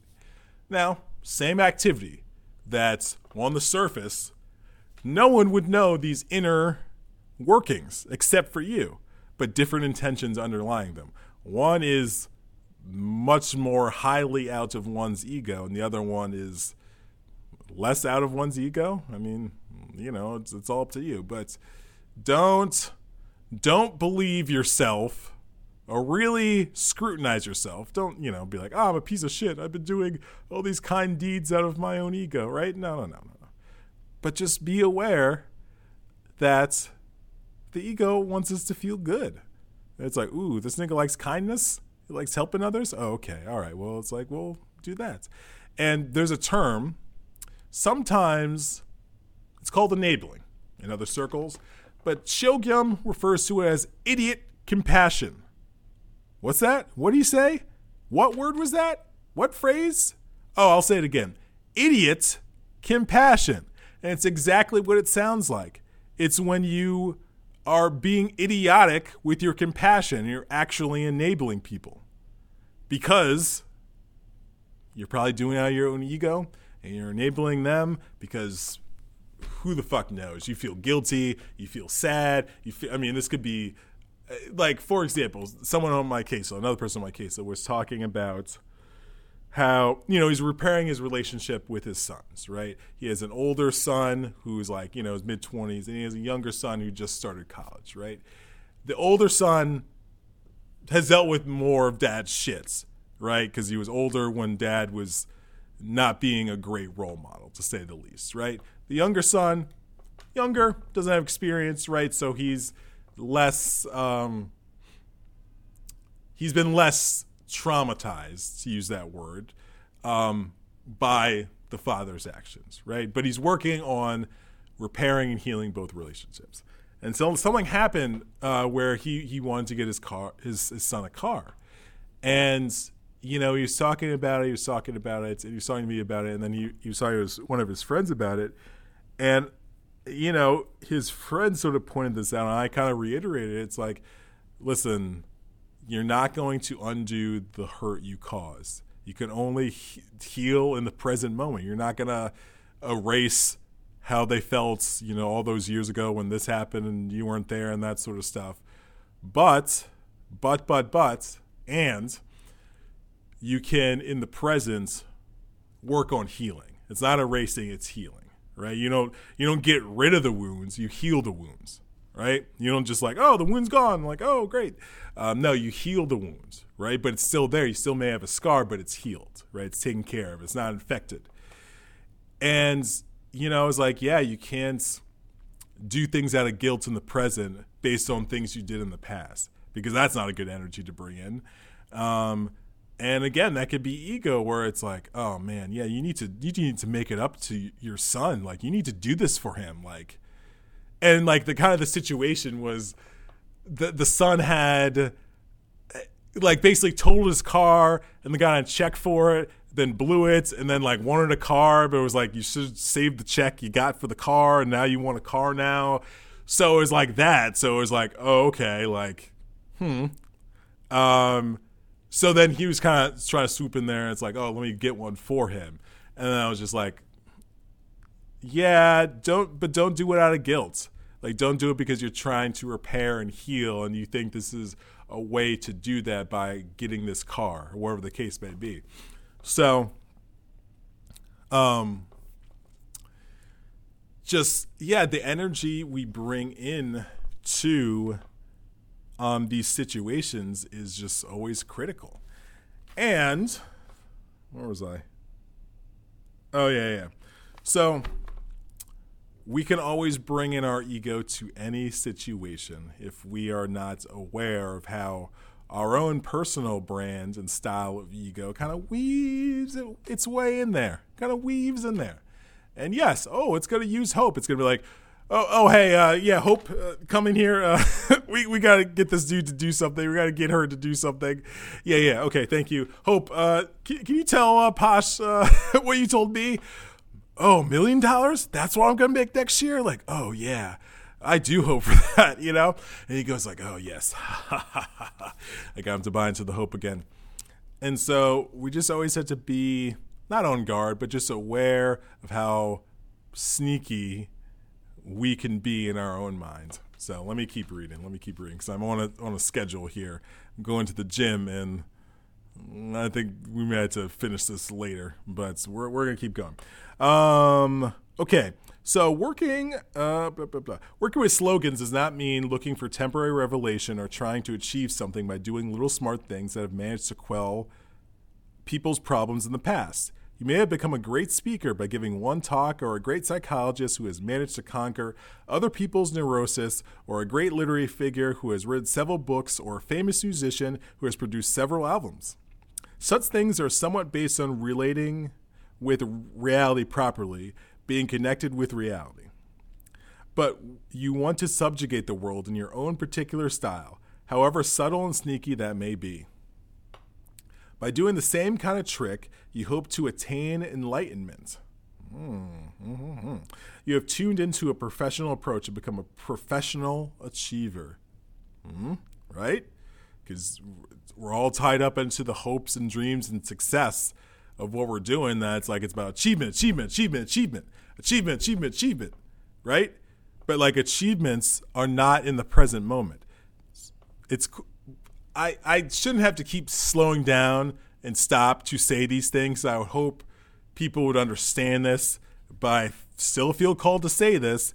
There's nothing wrong with achievements. There's nothing wrong with goals. There's nothing wrong with pursuing things. It's the hope and the fear, but hope in this specific example that we tie to these things that creates issues in our life, in our minds, in our hearts, in our reality, in our consciousness.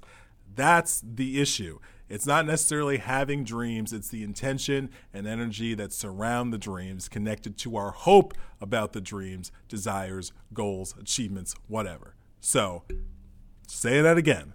I'm completely someone who nothing's good or bad. That sounds like a whimsical thing that spiritual people and occult people say, but I truly believe that. It's only our perception in this world that determines this is good or this is bad, and that's all relative. I hate olives, but to some people, olives are the best things in the world. Who's right? Who's wrong? No one. Both of us. You know? So, some people don't like olives, other people don't. Right? Anything that can be determined good could also, in another context, be determined bad, and vice versa. Bad is the same side of the coin as good. They are one coin. Same with hope and fear. Same coin, two different sides not separate things, intertwined. When you got hope, you got fear. When you got fear, you got hope. Okay? Because when you hope for something to happen, you also fear at the same time that it, you know, you fear that it won't happen, right? Or anything related to that, right? So they're intertwined, they're connected, same side of the coin, yin and yang. Do I need to go further? Okay? But I just need to keep pointing out that nothing is inherently bad or wrong. Just like nothing is inherently good or bad. Like a loaf of bread, is bread good? You can make a case that bread is good. Oh, it's delicious. It's a nice snack, right? You can make a case that bread's bad. Ooh, it's carbs, it's wheat, it's, ooh, ooh, gluten, right? Neither is right, neither is wrong. It's up to you to determine what's right for you. Okay?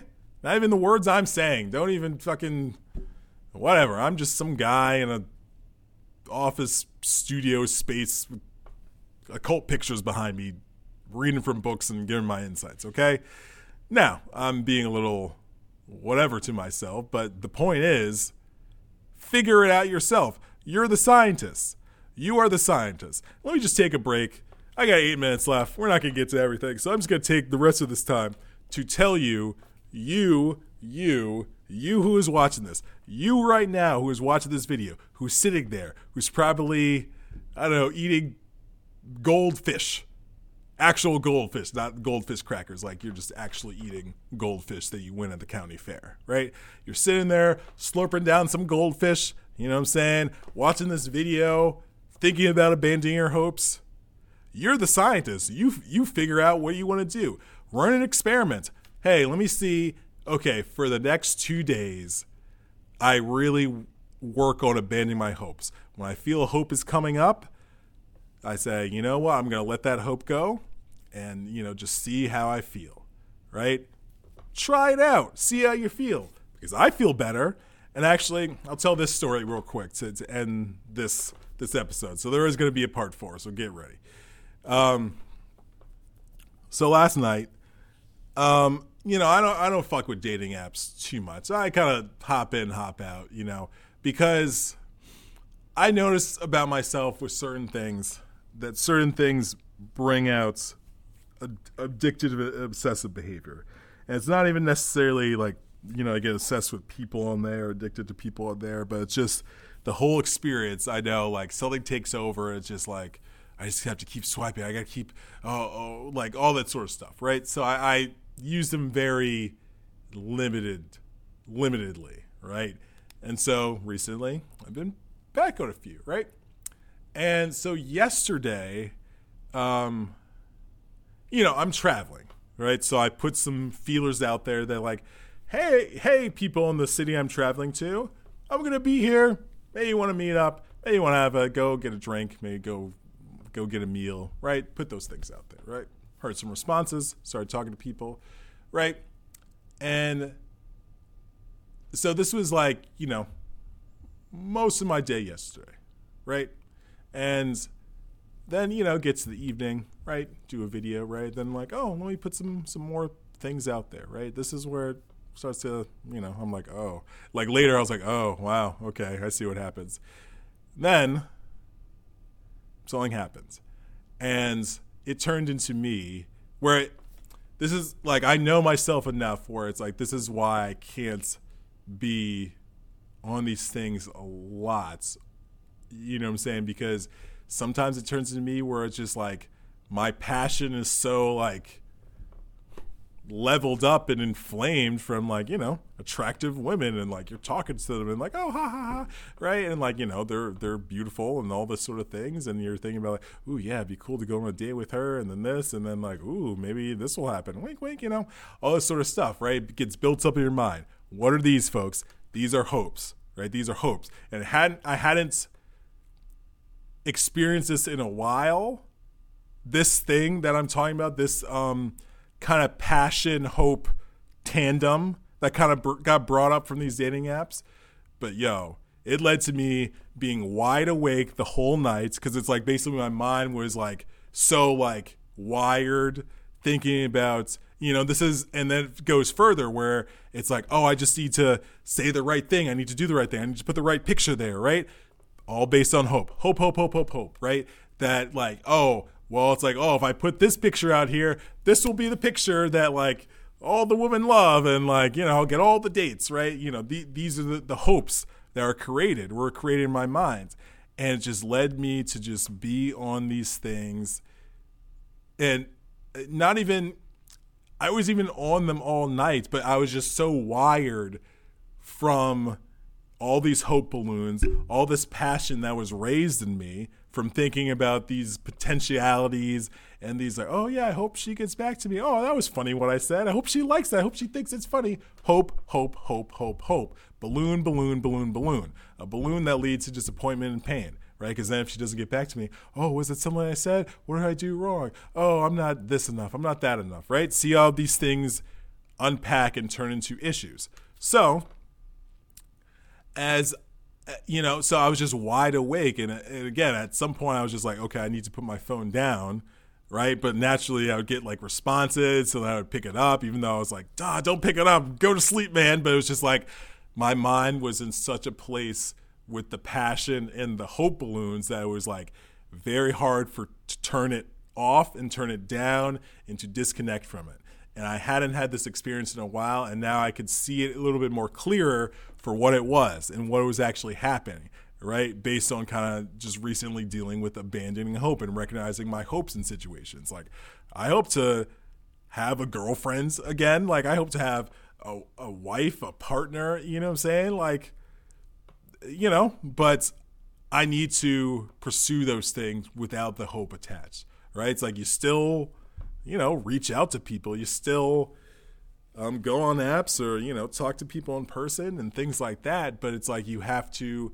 detach from the hopes connected to these things, right? So I was just like wide awake all night. I even like did exercise at like 3 a.m. I was like, oh, if I stretch and do exercise, that'll tire me off, tire me out, and I'll fall asleep. Nope. Normally that that can work if I'm like wired and like ah, it's like late. I need to go to sleep. I'll just do like you know some like hip stretches and usually like a good good hip stretch. Although I really didn't do too many hip stretches because I was like nah, I'm gonna just like lift weights. like I don't fuck around with hip stretches. I'm just gonna lift weights to to calm myself down um, or you know relax myself so I could not be so wired and go to sleep. But my mind was was so wired, like I literally am running on about like an hour or less of sleep. Like I fell asleep at like five forty five for like thirty seven minutes, and I woke up and I did get ready for work. And surprisingly, I've had a great day. I do feel tired.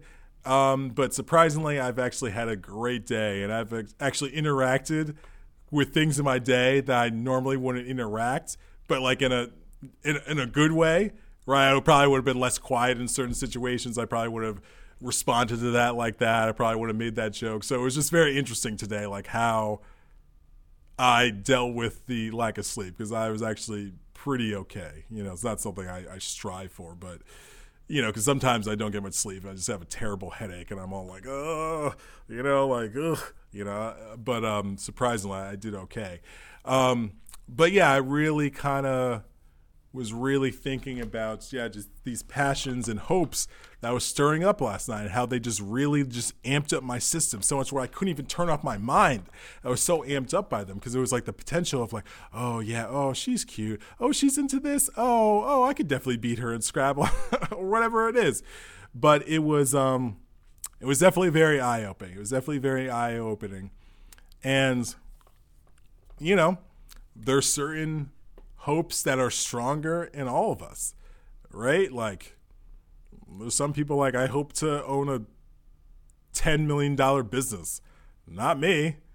I, I will take a independent business that makes me $100,000. That's all my own, all independent, and that is fine. Because if I can't get if I can't do what I need to do in life, making hundred thousand dollars independently, then I am doing way too much. I'm living somewhere too pricey. I'm just that that's insane. That I should be fine, right? And I don't need any more than that. But I say that now, and then a year later, I'm like, well, two hundred thousand. so, um, so yeah, so I was just really kind of. It was interesting because in the because these things have happened before or in other ways, but I didn't have the perspective. I didn't have the perception and awareness of what was happening. I didn't like what was happening before, but I understand kind of from this angle now in terms of my hope what actually was happening. So, anyways, I'm going to call it. Take care part four because yeah, there's some other shit I need to get to um, that I did not get get to, and also I got to finish reading what Chogyam said. So look out for part four, and eventually I'm gonna put them all together in one video. So peace. Abandon all your hopes, and remember, abandon all your hopes, abandon all your desires, and for success, and just just just be doing shit. Uh, that uh, that's a secret I've learned. It's just like just doing shit and figure out how how you can get yourself to do the shit you want to do, right? But it's like don't do it out of fear, don't do it out of hope. It's just like oh painting, and then you go paint. Oh, uh, going for a walk, and then you go for a walk, right? It's like does that be like oh I hope I go for a walk today. Oh I'm afraid if I don't go for a walk today, like I'll keel over, right? No no no, just if if you have a thought about like going for a walk, just get up and go for a walk. It's as simple as that Leave the hope at home. Leave the fear in the garbage can. Leave the fear in the windowsill, getting sunned on, and yeah, just just do, just be and do. That's it. Thinking is what turns off our Buddha mind, folks. Thinking. When you're thinking, boo, Buddha mind off. When you're not thinking, oh, Buddha mind back on. So keep that in mind as well. And when you have hopes, when you have fears, what's happening? you're thinking. How about that? All right, bye. Deal with it. So we are back with. I don't know. I don't like the Instagram facing me, right? Because I get distracted with chats. People say things, get distracted. It's not my best way of doing it, so that's why I like just doing it, seeing myself. No chats. No, I don't need to respond to questions. Send me a message later if you have a question about what I said. But it's all self evident because, first of all, it doesn't even matter what I say. Um, just go get these books. Go get When Things Fall Apart. Go get Smile at Fear. Go get Training Your Mind and Cultivating Love and Kindness. Go get, what's this one called? The Great Path of Awakening. Go get these books and read them for yourself. Process them for yourself. Don't just take my silly old word for it. What's happening here? Okay.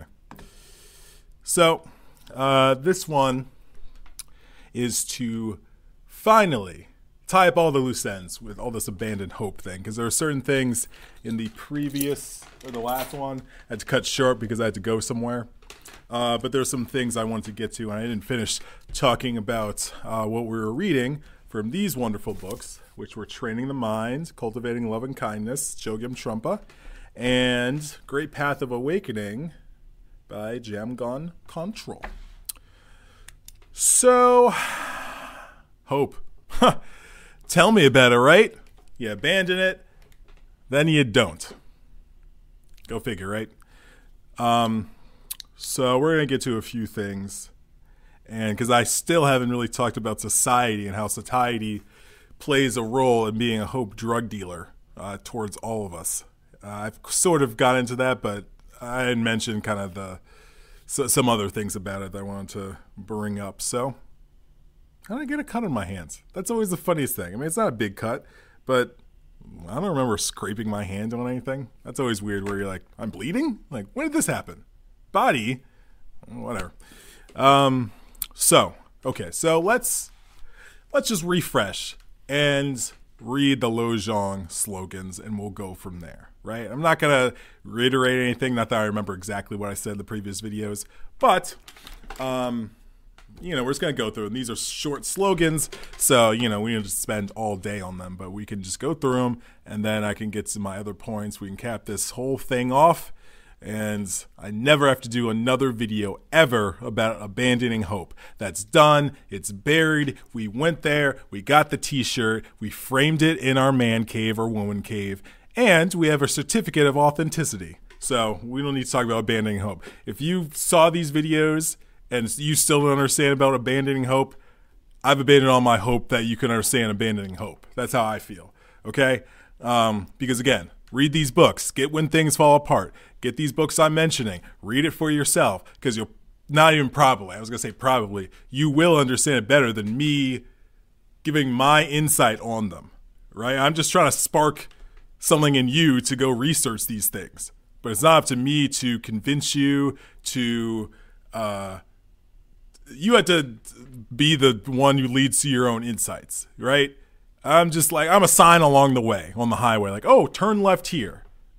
There's a Jimmy Dean's. Jimmy Dean's. I don't think they have stores, but um, you know, it's like, oh, insights. Oh, try going left ahead, four miles. That that's my role, okay? But you can't take my word for it. You got to read the books. You got to read and then do your own experiments, do your own reflections, gain your own insights based on anything you consume, really, but in this case, this particular information. Okay, so now that that's out of the way, let's continue.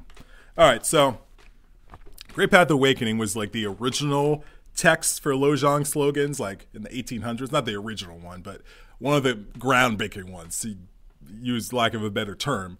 Um, so I'm going to start with this though, and then we'll we'll read. I think I started reading the Chogyam one, and then I, I didn't finish because I I ran out of time. So, uh, but I'm just going to read them again. They're very they're very short, and um, this one builds on top of what Chogyam says. And so how these slogans work um, is there's the slogan, right, which is in this case, give up all hope for results. But then there's the commentary that the teacher gives about this slogan, right? So the slogan is give up all hope for results. And here is the commentary from Jamgon Kongtrul. Jamgon? Jamgon? Jam, I say Jamgon. It sounds so, so American, so English. Jamgon. Hey, Jamgon! It's probably Jamgon. I, am not sure. I'm not sure how it's pronounced. I should look into that, you know, or not. Okay. Anyways, give up on the hope of subduing gods and demons by meditating on mind training, or the hope that you will be considered a good person when you try to help someone who has hurt you. These are hypocritical attitudes.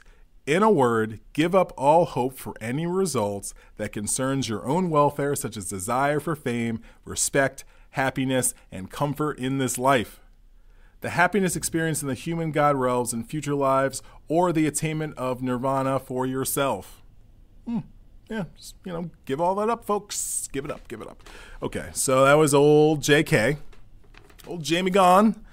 Now, let's read. Is this? No, I'm on the wrong page. Um, this is what Chogyam says, and he he labels this this same slogan, number 28, abandon any hope of fruition. So, slightly different wording. Okay, so this slogan means that you should give up any possibilities of becoming the greatest person in the world by means of your training. In particular, you may quite impatiently expect that because of Lojong practice, you will become a better person. You may be hoping that you will be invited to more little clubs and gatherings by your proteges or friends who are impressed with you. The point is that you have to give up any such possibility, otherwise, you could become an egomaniac.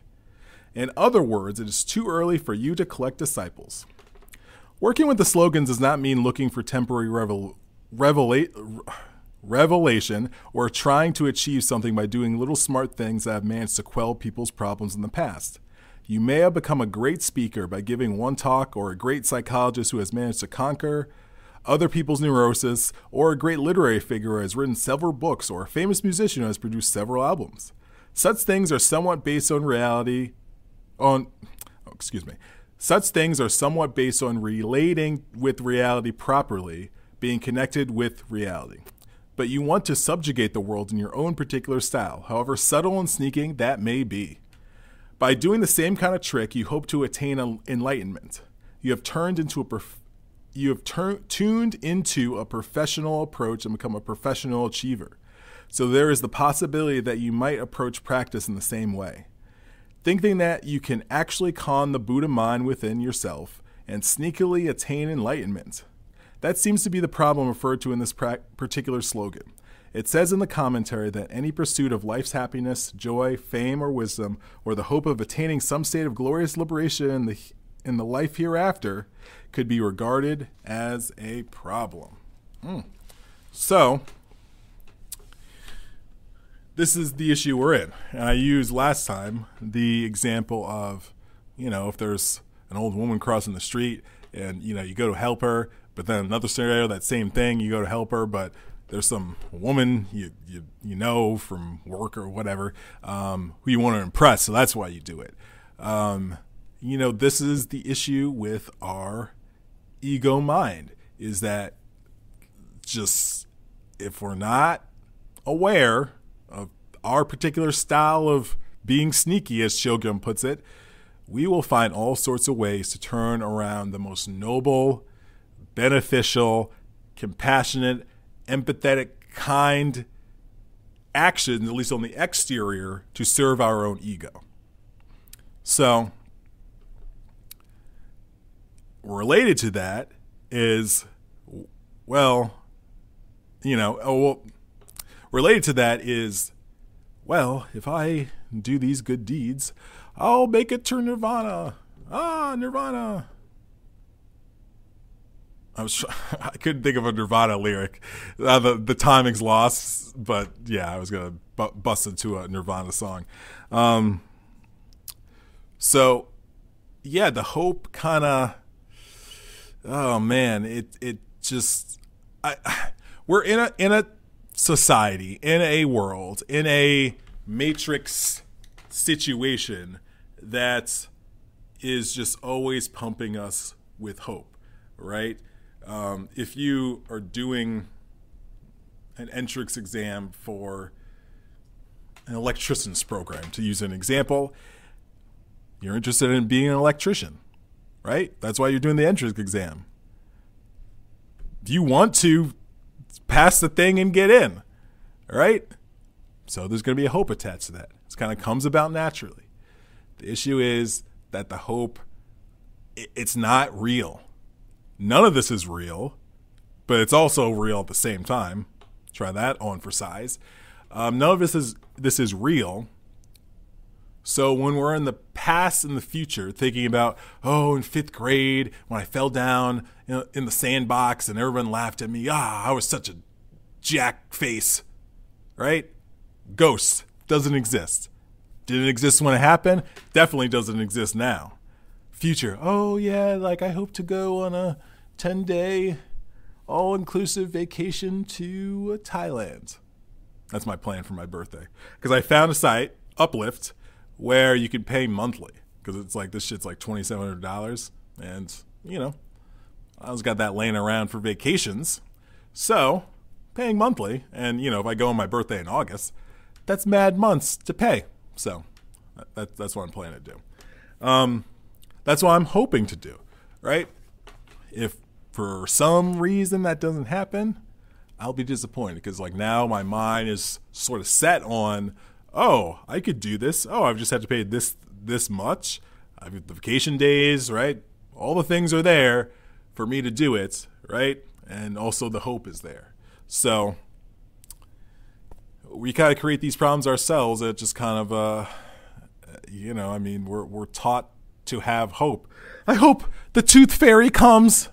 Did Santa come? I hope Santa brings me the fucking blah blah blah blah blah. Right? We're instilled into this behavior of hoping and wishing and dreaming, right? And tying our whole mind and emotional bodies to to this this future outcome. Oh, that that's gonna happen or that will happen. I hope that happens. Uh, if it doesn't happen, how do you feel?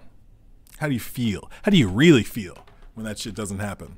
Probably feel like shit. Probably feel like, well, I mean, you could go see, think about the aftermath when hope is shattered, right? And you're in a, in a disappointing phase, right? You could go many different ways. Well, I guess I wasn't, you know, I guess Sam didn't didn't want to give me uh, the blah blah blah action figure. I'm a piece of shit, I guess. You know, I guess that's why I didn't get that. Hmm. Uh, or it's like, oh, well, no one will ever love me. Oh, well, I'll never get a great job, right? Start this insecurity cycle, start this shame cycle, start this I knew it, I don't get good things cycle. Whatever your cycle is, um, that can start up again, right? Off of this disappointment after the fear is shattered. The good thing about disappointment, though, folks, the good thing about it, I got good news. I got good news disappointment is reality. Okay?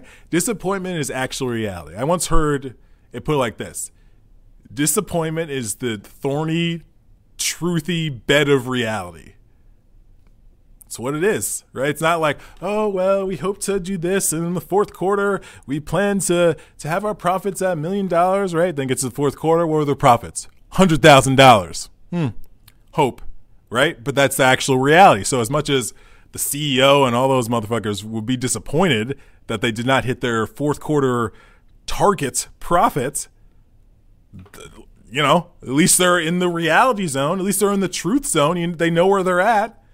You know, it would be worse if like you know they someone fudges the numbers and it's like, oh, we did get the thing. Obviously, that creates a whole other fraud issue, but it's better that they know that they only made $100,000 and that you're like, well, what happens? Why didn't we get to a million? Was it our overhead? Was it this? Was it that? You know, they can deal with reality a lot better than if they were living in the delusional hope of this million dollar profit or this uh, love affair or this relationship or this job that we want or, you know, whatever the case may be.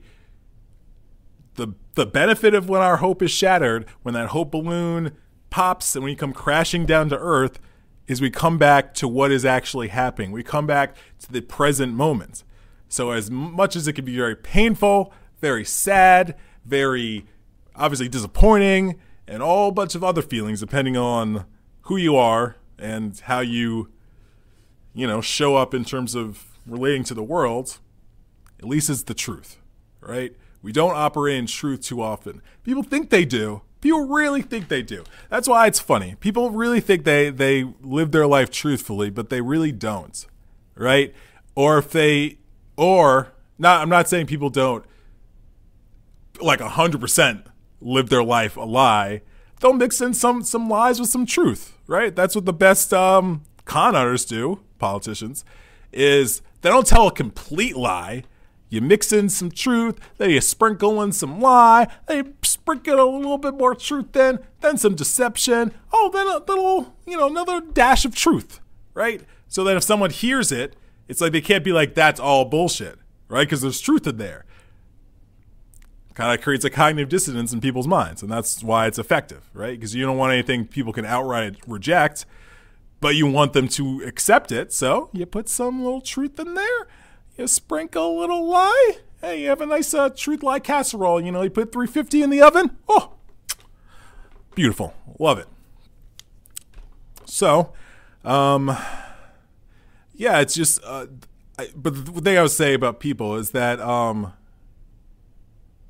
honestly, people haven't done deep enough work on themselves to even know when they're lying to themselves, to even know when they're being truthful about themselves. That's the issue, right? Because I understand. I'm compassionate, but I'm just calling what it is. Y'all are too distracted out there. Too fucking distracted. Right? This is bigger than Netflix and Instagram. You're distracted in your own mind. Your mind just runs you. Your mind just, hey, hey, hey, you, this is what we're doing today. It's like, okay, mind. Uh, all right. Okay, ego mind. All right, this is what we're doing today. All right, all right, I'll do that. And listen, I'm I still deal with that too, but I'm aware of when it comes about. And a lot of people aren't aware when they're going from Buddha mind to ego mind. I'm pretty clear when I'm when I'm doing one or the other. When I'm in ego mind mode and I'm just seeking pleasure for myself and I'm just seeking comfort for myself and you know any, sort of thing. I know I know when it usually comes about. I know kind of the form it kind of takes. I know kind of like what it smells like. I, I, got a good sense for myself when I'm when I'm in ego minds mode, right? But again, there there's never been a mainstream. Not that that's always the the standard, or shouldn't be. There's not a mainstream push for people just ironing their own minds. It's just a whole bunch of wrinkled clothes in there that have never been ironed. Maybe once they were ironed on a Tuesday in 1993. That was the one ironing. And now it's just crumpled clothes in your mind, on the floor, in the closet, on your bed, on your chairs, and just all piling up. And you think it's going to get better? No. Because your mind's like laundry. It's not they're not going to stay clean and ironed and pressed and, and on hangers all the time. You got to routinely get in there and like, okay, I got to do laundry later. It's like, all right, laundry, like laundry is the most important thing that I would say most people don't like to do. I mean, I love clean clothes, so it's like the outcome I'm all for, but the process, ah, no, no, no, no, no, no, no. Um, and it's like the same thing with dealing with your mind. Shit's gonna get dirty. Shit's gonna get wrinkled, and you have to have something you do. meditation. meditation. meditation. Did I say meditation? Yeah, meditation. Um, that you do. meditation. That can help deal with these wrinkles. Can help deal with the dirt and the filth that is in your mind that you've tracked in there. Don't even blame other people. You let yourself track in all that dirt and wrinkle all those clothes in your mind. That was you. That was all you. Don't blame other people. Nope, nope, nope. That was you. Okay? That was you. So, you gotta have something to deal with that. And, you know, this is why whenever, um, I'm just curious what people do, like with their minds. I just, I, I, I'm really curious. Like the greatest thing that could have ever happened to my life was to get into Buddhism because that shit is all about the signs of your mind and just get, getting in there like it's a, a basement that needs to be organized and cleaned and things need to be donated. It's like, yo, what's going on down here? Get the flashlights, get the get the gloves. We're going in. Put on a mask if you need to. Um, yeah, it's um just yeah, you gotta do that deep work on yourself. Shadow work is called. What's which that sort of stuff is is is permeating the mainstream now. It's it's very popular. Obviously, doing things like ayahuasca and you know related deep psychedelics, plant teachers are popular now, right? But that's a one-off thing. You gotta clean your clothes and iron them in your minds like daily. Not that you actually have to do it daily, but to recognize what's going on in there. And it doesn't mean every day you wash your clothes, right? Like you don't wash your clothes every day, but you're aware of like, okay, I probably should do laundry pretty soon. Kind of different meditation. Meditation's a daily thing as far as I'm concerned, but just bear with me with this metaphor analogy, whatever the fuck, okay? So you got you got to understand when it's like, yeah, your your laundry's piling up, um, and how you deal with that in your life. So I feel just that in this sort of realm, that just creates a difficulty because you know people have been trained how to work with their minds. Like who growing up, I'll wait, was sat down by their parents, a teacher, and this was the conversation. Hey, Susie, hey, Jerome, here's how you work with your mind. You know your mind? Let's talk about consciousness for a second. So, consciousness, many philosophers, no, that's not, unless you were raised as a monk in a mystery school, or you just had some parents that, or people around you that were on that tip and they knew it would be positive to instill that in, in this child that's before them, right? But most people weren't around monks didn't have parents who were, you know, deep into meditation, XYZ. So it's not a common thing, at least in the West, you know, where people kind of receive mind training tutelage. It's a shame, but hey, this is Malkuth, people. This is Malkuth. And that means people like me got to step up to share this message, you know? And I'm happy to do it. And, you know, part of the bodhisattva path. You know what I'm saying? I'm just trying to trying to share shit that's worked for me, shit that can help you, and you know we'll leave it at that. And then you go off and research these books, read about these books, sit, meditate, reflect on these things said in the video, reflect on the reflect on the things said in these books, and make up your own damn mind. Okay. So, um Oh, so getting to the society point of this. So, you know, I've, I've been teasing this. I mean, I've mentioned it or talked more about it, but I've been teasing this about society and being a hope drug dealer. Okay. And there's one part of that I didn't necessarily mention yet that I'm going to talk about right now. So, like I was mentioning about Obama and his whole thing was hope and that sort of thing. I asked people, like, how is your like be honest how since that whole campaign since the whole hope thing when obama came into the office how has your life dr- drastically improved because of that you know what i'm saying like if you yourself like you know lost 50 pounds because you know you started walking every day well that you did that right but i'm talking about from the government from that campaign from all the hope from all the good feelings that were spread during that time how has your life improved because of that? It's a rhetorical question because I'm not looking at any responses right now um, or comments or anything like that. But really think about that because I guarantee it hasn't really changed. And here, here's here's the point because here's where it gets tricky, right? You can't keep feeding someone the same shitty meal. They'll reject it at some point. So, if you feed them a shitty meal for this long, then you shift over and it's like, oh, now with croutons. It's like, oh, what? They got croutons now, but the same shitty meal.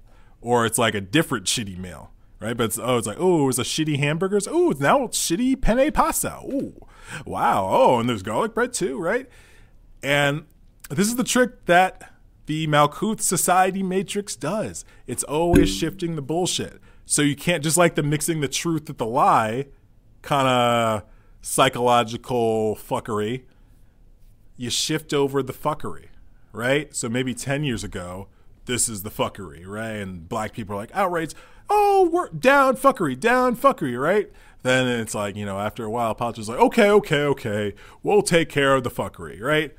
They take care of the fuckery. People are like, oh my God, great, the fuckery is taken care of. What happens? Oh, there's new fuckery, right? And this cycle will keep going until it doesn't go like that anymore, folks. Okay? This is the scam, right? So you can't be like, oh, things haven't changed, right? Oh, this got better, but overall, there's still fuckery, right? Until I'm seeing a, a Garden of Eden in there, I'm just going to assume that Malkuth is going to do what Malkuth does, which is all be all about the five senses, all about physical pleasure, all about comfort, all about um you know, other things people do in Malkuth.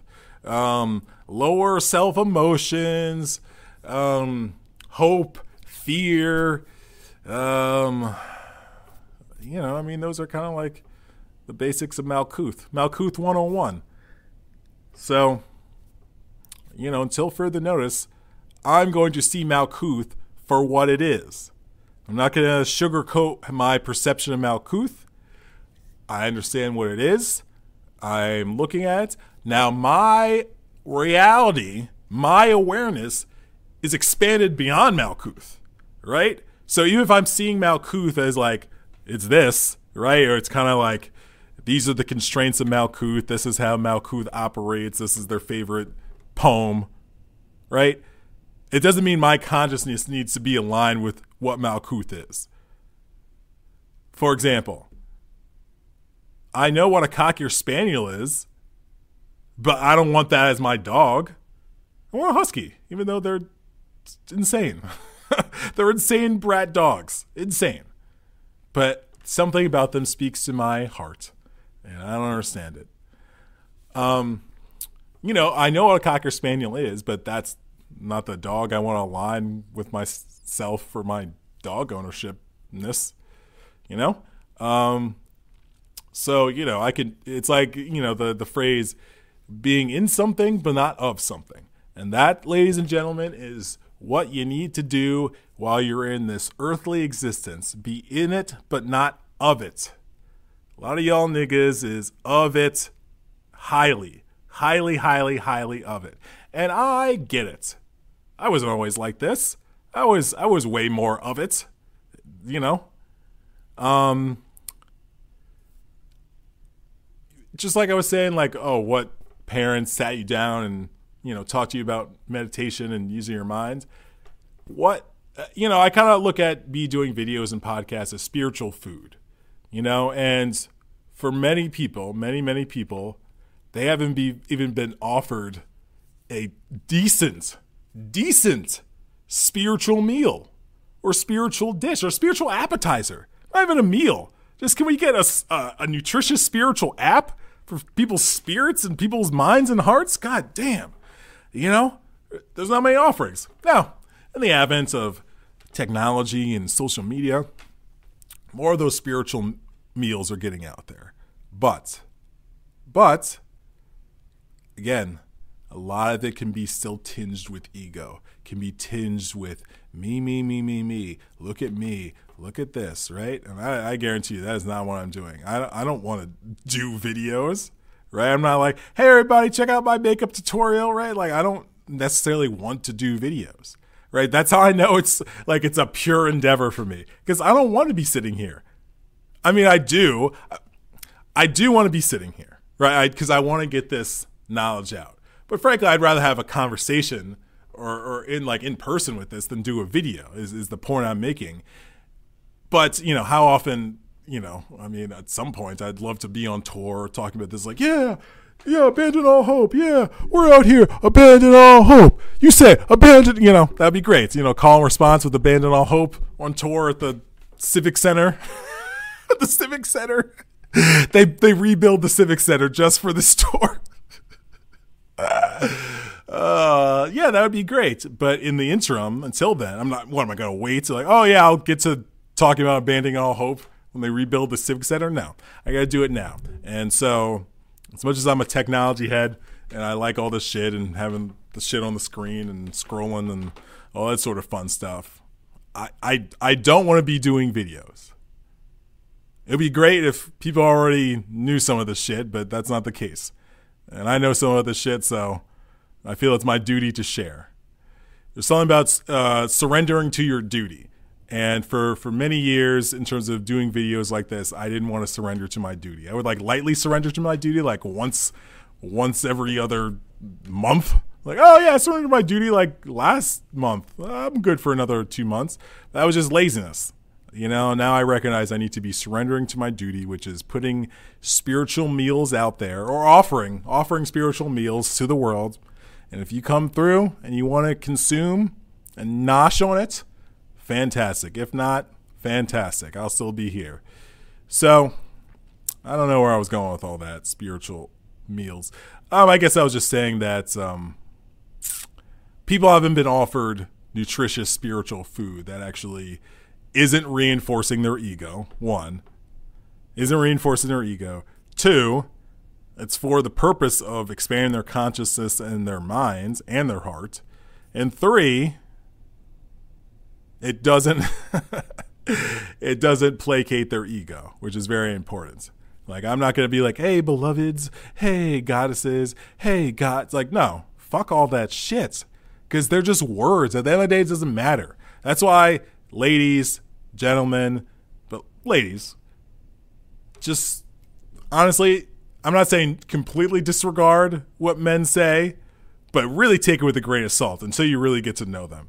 Because dudes will say anything, and words are already hollow, but if a dude is trying to sleep with you, they're like lots of times like extra, extra hollow. You know what I'm saying? So, uh, this is just a general rule for people. You know, it's like the idea actions speak louder than words.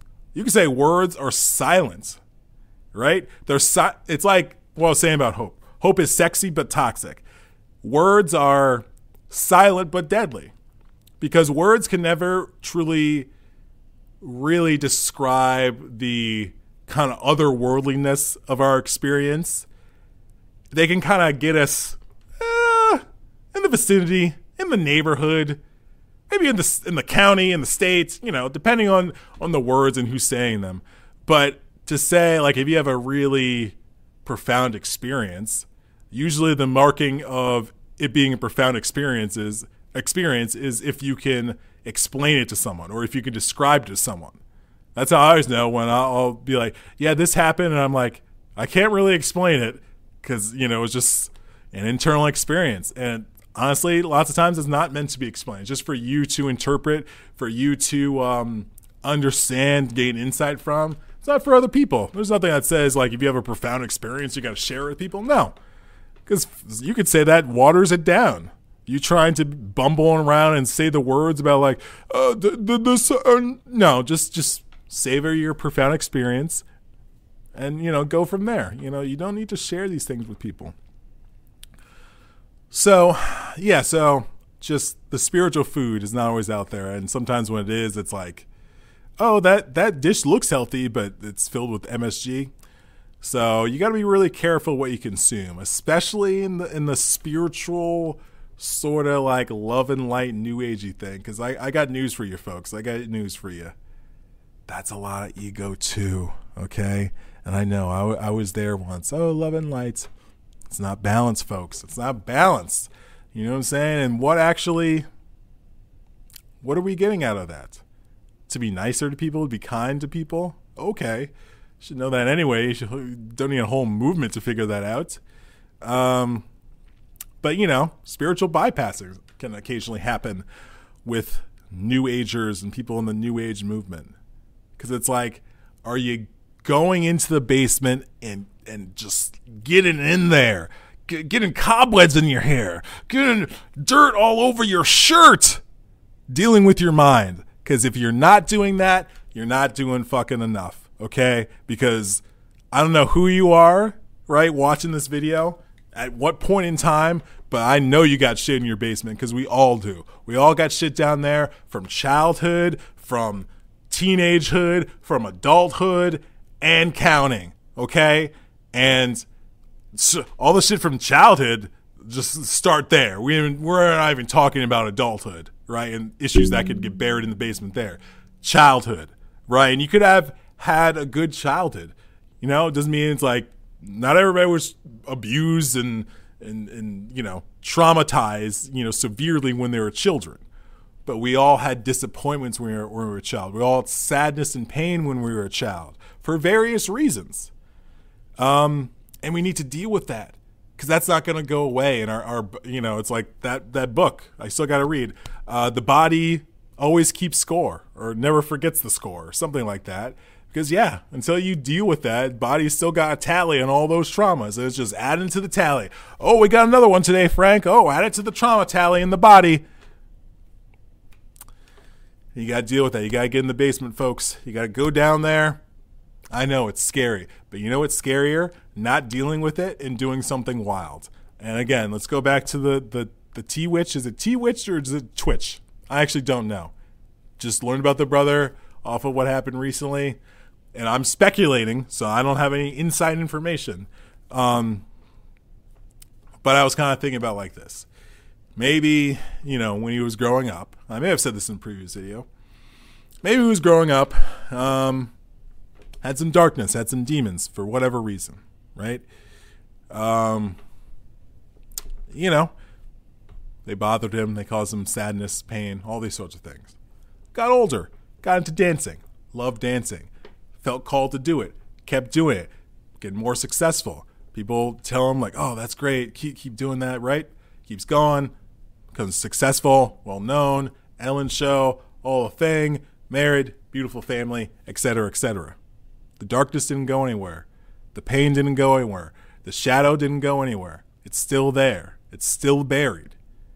And in reading more about this story, apparently his his wife went to the police station like Sunday morning um, the day he died and said like, "Hey," I mean she was frantic. She wasn't like, "Hey, what's up?" You know, um, like he just left like without his car and he wasn't being himself. And that's what stood out to me. Like he wasn't acting like himself, right? And what is acting like yourself? You know, and this is the thing where it's like you got to study your own mind. So you can always understand how if you're not acting like yourself, how that can come about, why it comes about, when it comes about, what triggers it, what brings it out of you, right? Like if there's cer- certain things that get you angry, you need to know that about yourself and really dive into well, why does blue pants really make you mad? I don't mean like blue jeans, I mean like blue slacks. First of all, who has blue slacks? Weirdos. Um, but yeah, understanding like why why do blue slacks make me so angry and foaming at the mouth? You gotta understand these things. That's why you gotta get in the basement any extreme reaction you have, even if it's not external, your extreme reaction, I'll just flick everybody off. Is that fuck you in like sign language, right? Even if, yeah, you don't have any external reaction. Like, because lots of times I don't have extreme external reactions, but internally I do, and I'm aware of it, right? Where someone will do something, and I'll be like, oh my fucking God. And I feel like that's lots of people, but a lot of people look at me and think I'm very laid back and like, not uptight and anxious, but let me tell y'all, I can get very uptight and anxious in my mind. And I'm aware of it. I'm aware of when it really comes about, right? When I'm like, why aren't you doing it like this, right? Shit like that. Where if I'm in, what's a good example? I, I don't know. I can't think of a good example. I don't think anything I can remember happened today related to this, but um, I know this about myself. I generally know the situations that bring it out of me where I get very uptight in my mind and you know I'm you know essentially my mind will go from expansive open to like limitations, right? It needs to be like this, bitch. Why are you doing it like that? You're an idiot, right? You know whatever the case may be. Um, I'm aware of when these things come up, right? Sometimes I'm surprised. I'm like, oh, that aggravated me. Hmm, didn't see that coming. But generally, I, I kind of know the situations that, that aggravate me and kind of make me really annoyed and frustrated, if not other things. So you got to understand these things. And this seems like it's not related to abandoning hope, but it is still connected because I don't know how it's connected actually. you just got to get in there, folks. I, you just got to get in there. You just got to get in there down in the basement because it gets less scary the less time you're down there, also. You're less surprised by the things that are there. You're less surprised by the things that come up. Maybe they're things you've forgotten. And that happens a lot. All the time now when I meditate, there's just things that pop up that I've completely forgotten about. Some random, some sad, some, you know, cool, you know, just all nature of things that just kind of come up to the surface um, as you go further, further into the basement of your mind. Um, and, you know, maybe they're there for a reason. Maybe they're there as my ego mind's attempting to distract me while I'm in meditation with like, ooh, I'm, let's send him this this cool sexy memory when he met this girl in Spain. Oh yeah, ooh, he'll love that. Then he'll get distracted. um, but at the end of the day, just being aware of that they're there, you know, and just kind of taking them for what they are. So I've run out of steam, and um, I think I've gotten to everything I wanted to say. Let me see my list. Oh, okay. There was one last thing I was going to say about the society shifting thing. Okay, so obviously, black people being killed by police, right? That hasn't shifted, right? And as technology has progressed, only we only know more and more about these these incidents and shootings versus when you know just kind of like the news on TV and, and that's it in newspapers, you know. But now you know you can see a clip of someone getting shot in the fucking chest, you know, immediately after it happens. So, um, so I use this example, and this is my closing thing, where the the shifting the society does with the hope is, for example, if tomorrow they figure it out oh, they figure it out. Oh, li- li- listen, America. We know why we were killing so many of y'all. We figured it out. All the police stations are on board. We know what to do, right? We fired all these people. We retrained them, right? We fucking sucked their dicks, right? We're all good now, right? And it legitimately changes. No more shooting of black people. Yay! Fantastic. Great. But then you know what happens? dragon bees are killing black people. It's like, yeah, dragon bees. Bees that are shaped like dragons. They're small, but they're dragon shaped. And they're only going after black people. Now, is it better than killed like a cop? Sure. Do people still, still want to get killed by a dragon bee? No, because you're still dying. And also, it's more painful than being shot by police. You know, and more humiliating because you wet your pants when you get killed by a dragon bee. So not only do you die by the hand of a dragon bee, you you have a, a, a piss stain on your pants when when they come. Uh, you know, the coroner and all the medical examiner like, this guy pissed himself. Oh, what a loser. So, yeah, so dragon bees. So it just shift to something else. It would just shift to uh, some other fucked up shit. Okay, and this is not me being a pessimist. Just like me saying, uh, I don't know what I was saying before that was op- optimistic but it's just me being realistic about Malkuth, about the Matrix, about society. As much as people want to talk so much shit about society being the Matrix and all that sort of shit, y'all really don't take that to heart. y'all still out here acting like society is like, oh yeah, society, yeah, thumbs up. I just always think of uh, Atlanta my, my favorite episode, uh, which is the one with the barber, when it when he goes like he's bringing him all around and like he goes, it, like he finds his son. The barber finds his son like skipping school, and um, Alfred's like by the car while he's talking to him, and he's like, "Paper Boi, uh, you know, like um." Like come talk to him or something, and like he you just you just see him like uh like give like uh, like cool like two sarcastic thumbs up, which is always very funny to me. So yeah, it is what it is, folks. It'll always shift, and Malkuth what what it is. You just need to be honest about Malkuth being what it is, and it's a hope drug dealer, right? and we're addicted to hope, and it's a fear drug dealer and traumatizer, and you know we're it probably the tra- you know the trauma leads to the fear addiction, right? That's how trauma generally works. It's like you're traumatized, you're more likely to do drugs, like fear, no, like hope. so I bid y'all adieu, mon chers and mon cheries. I put something out there earlier. no, I'm not gonna share this. I'm not gonna share this. never mind, never mind. But it was about mon cherie. And like apparently I used the, the, the phrase they use. For, I was talking like it was like on a dating thing. I was like obviously talking to women, so I used mon, mon cher, and someone was like, you know, just I want to let you know that it should be mon cherie. And if you say mon cher, it's like that's usually for guys. You know what I'm saying? Just, just saying. Which I appreciate the comment, but I was like, dude, okay. All right, we're out here. Instagram. I don't know how many y'all showed up, but sorry for being so hard on you. You know, it's just I get so worked up with occult science and abandoning hope. Whew, just I don't know. I lose it. I just lose it. So have a wonderful weekend, y'all. And to later, I'm going to put out a full action-packed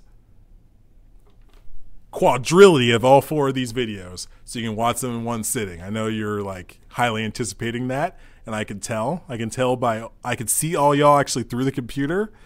And yeah, I can tell you're like, "Oh man, I would watch these videos if they're all put together in one long video." I get it. I get it. So, I got you. I got you. I'm to do that later. But yeah, keep abandoning hope, but just do shit. That's that's the trick. Like I I always seen that in Buddhist texts and that sort of thing. Maybe not. I didn't say it as flowery as they do, but just like, oh yeah, no thinking, you know, just be in your Buddha mind and just act, right? And many years ago, when I first started reading these things, I'm like, oh, whoa, oh man, I hope to understand this like one day. Like, oh, okay, ooh, that that that's probably really deep. It's actually not really deep. It's actually really simple. They literally mean that. Stop thinking and just act. Don't be in the past. Don't be in the future. What is in front of you right now? What are you doing right now? Focus on that. Return to the breath of the present moment. Act. Act and respond. Respond when something happens. Don't respond just to something that's going to happen in 10 days. No, respond when it's time to respond. Act when it's time to act. And don't overthink. I get it. We're in the matrix. We're in Malkuth. We're in society. There's situations where we need to think, right? If I'm setting up this video, I gotta have the camera right way. I don't necessarily need to have camera right, but I'd like to have it in the right way, have a nice background. This is the microphone working? Is this on? Is the lens clean? Right? Is the the key for the streaming right? Right? There's certain thinking tasks that I have to do. But at the same time, I don't need to overthink this whole process. Okay, I just need to do what I need to do, bare minimum thinking, and then go. And this is me going, right? I'm not thinking about what I'm saying. I know the general theme of what I'm saying, but I didn't plan out, okay, and then I'm, and then for sentence four, I'm going to say this. No, I'm just going. I'm just going.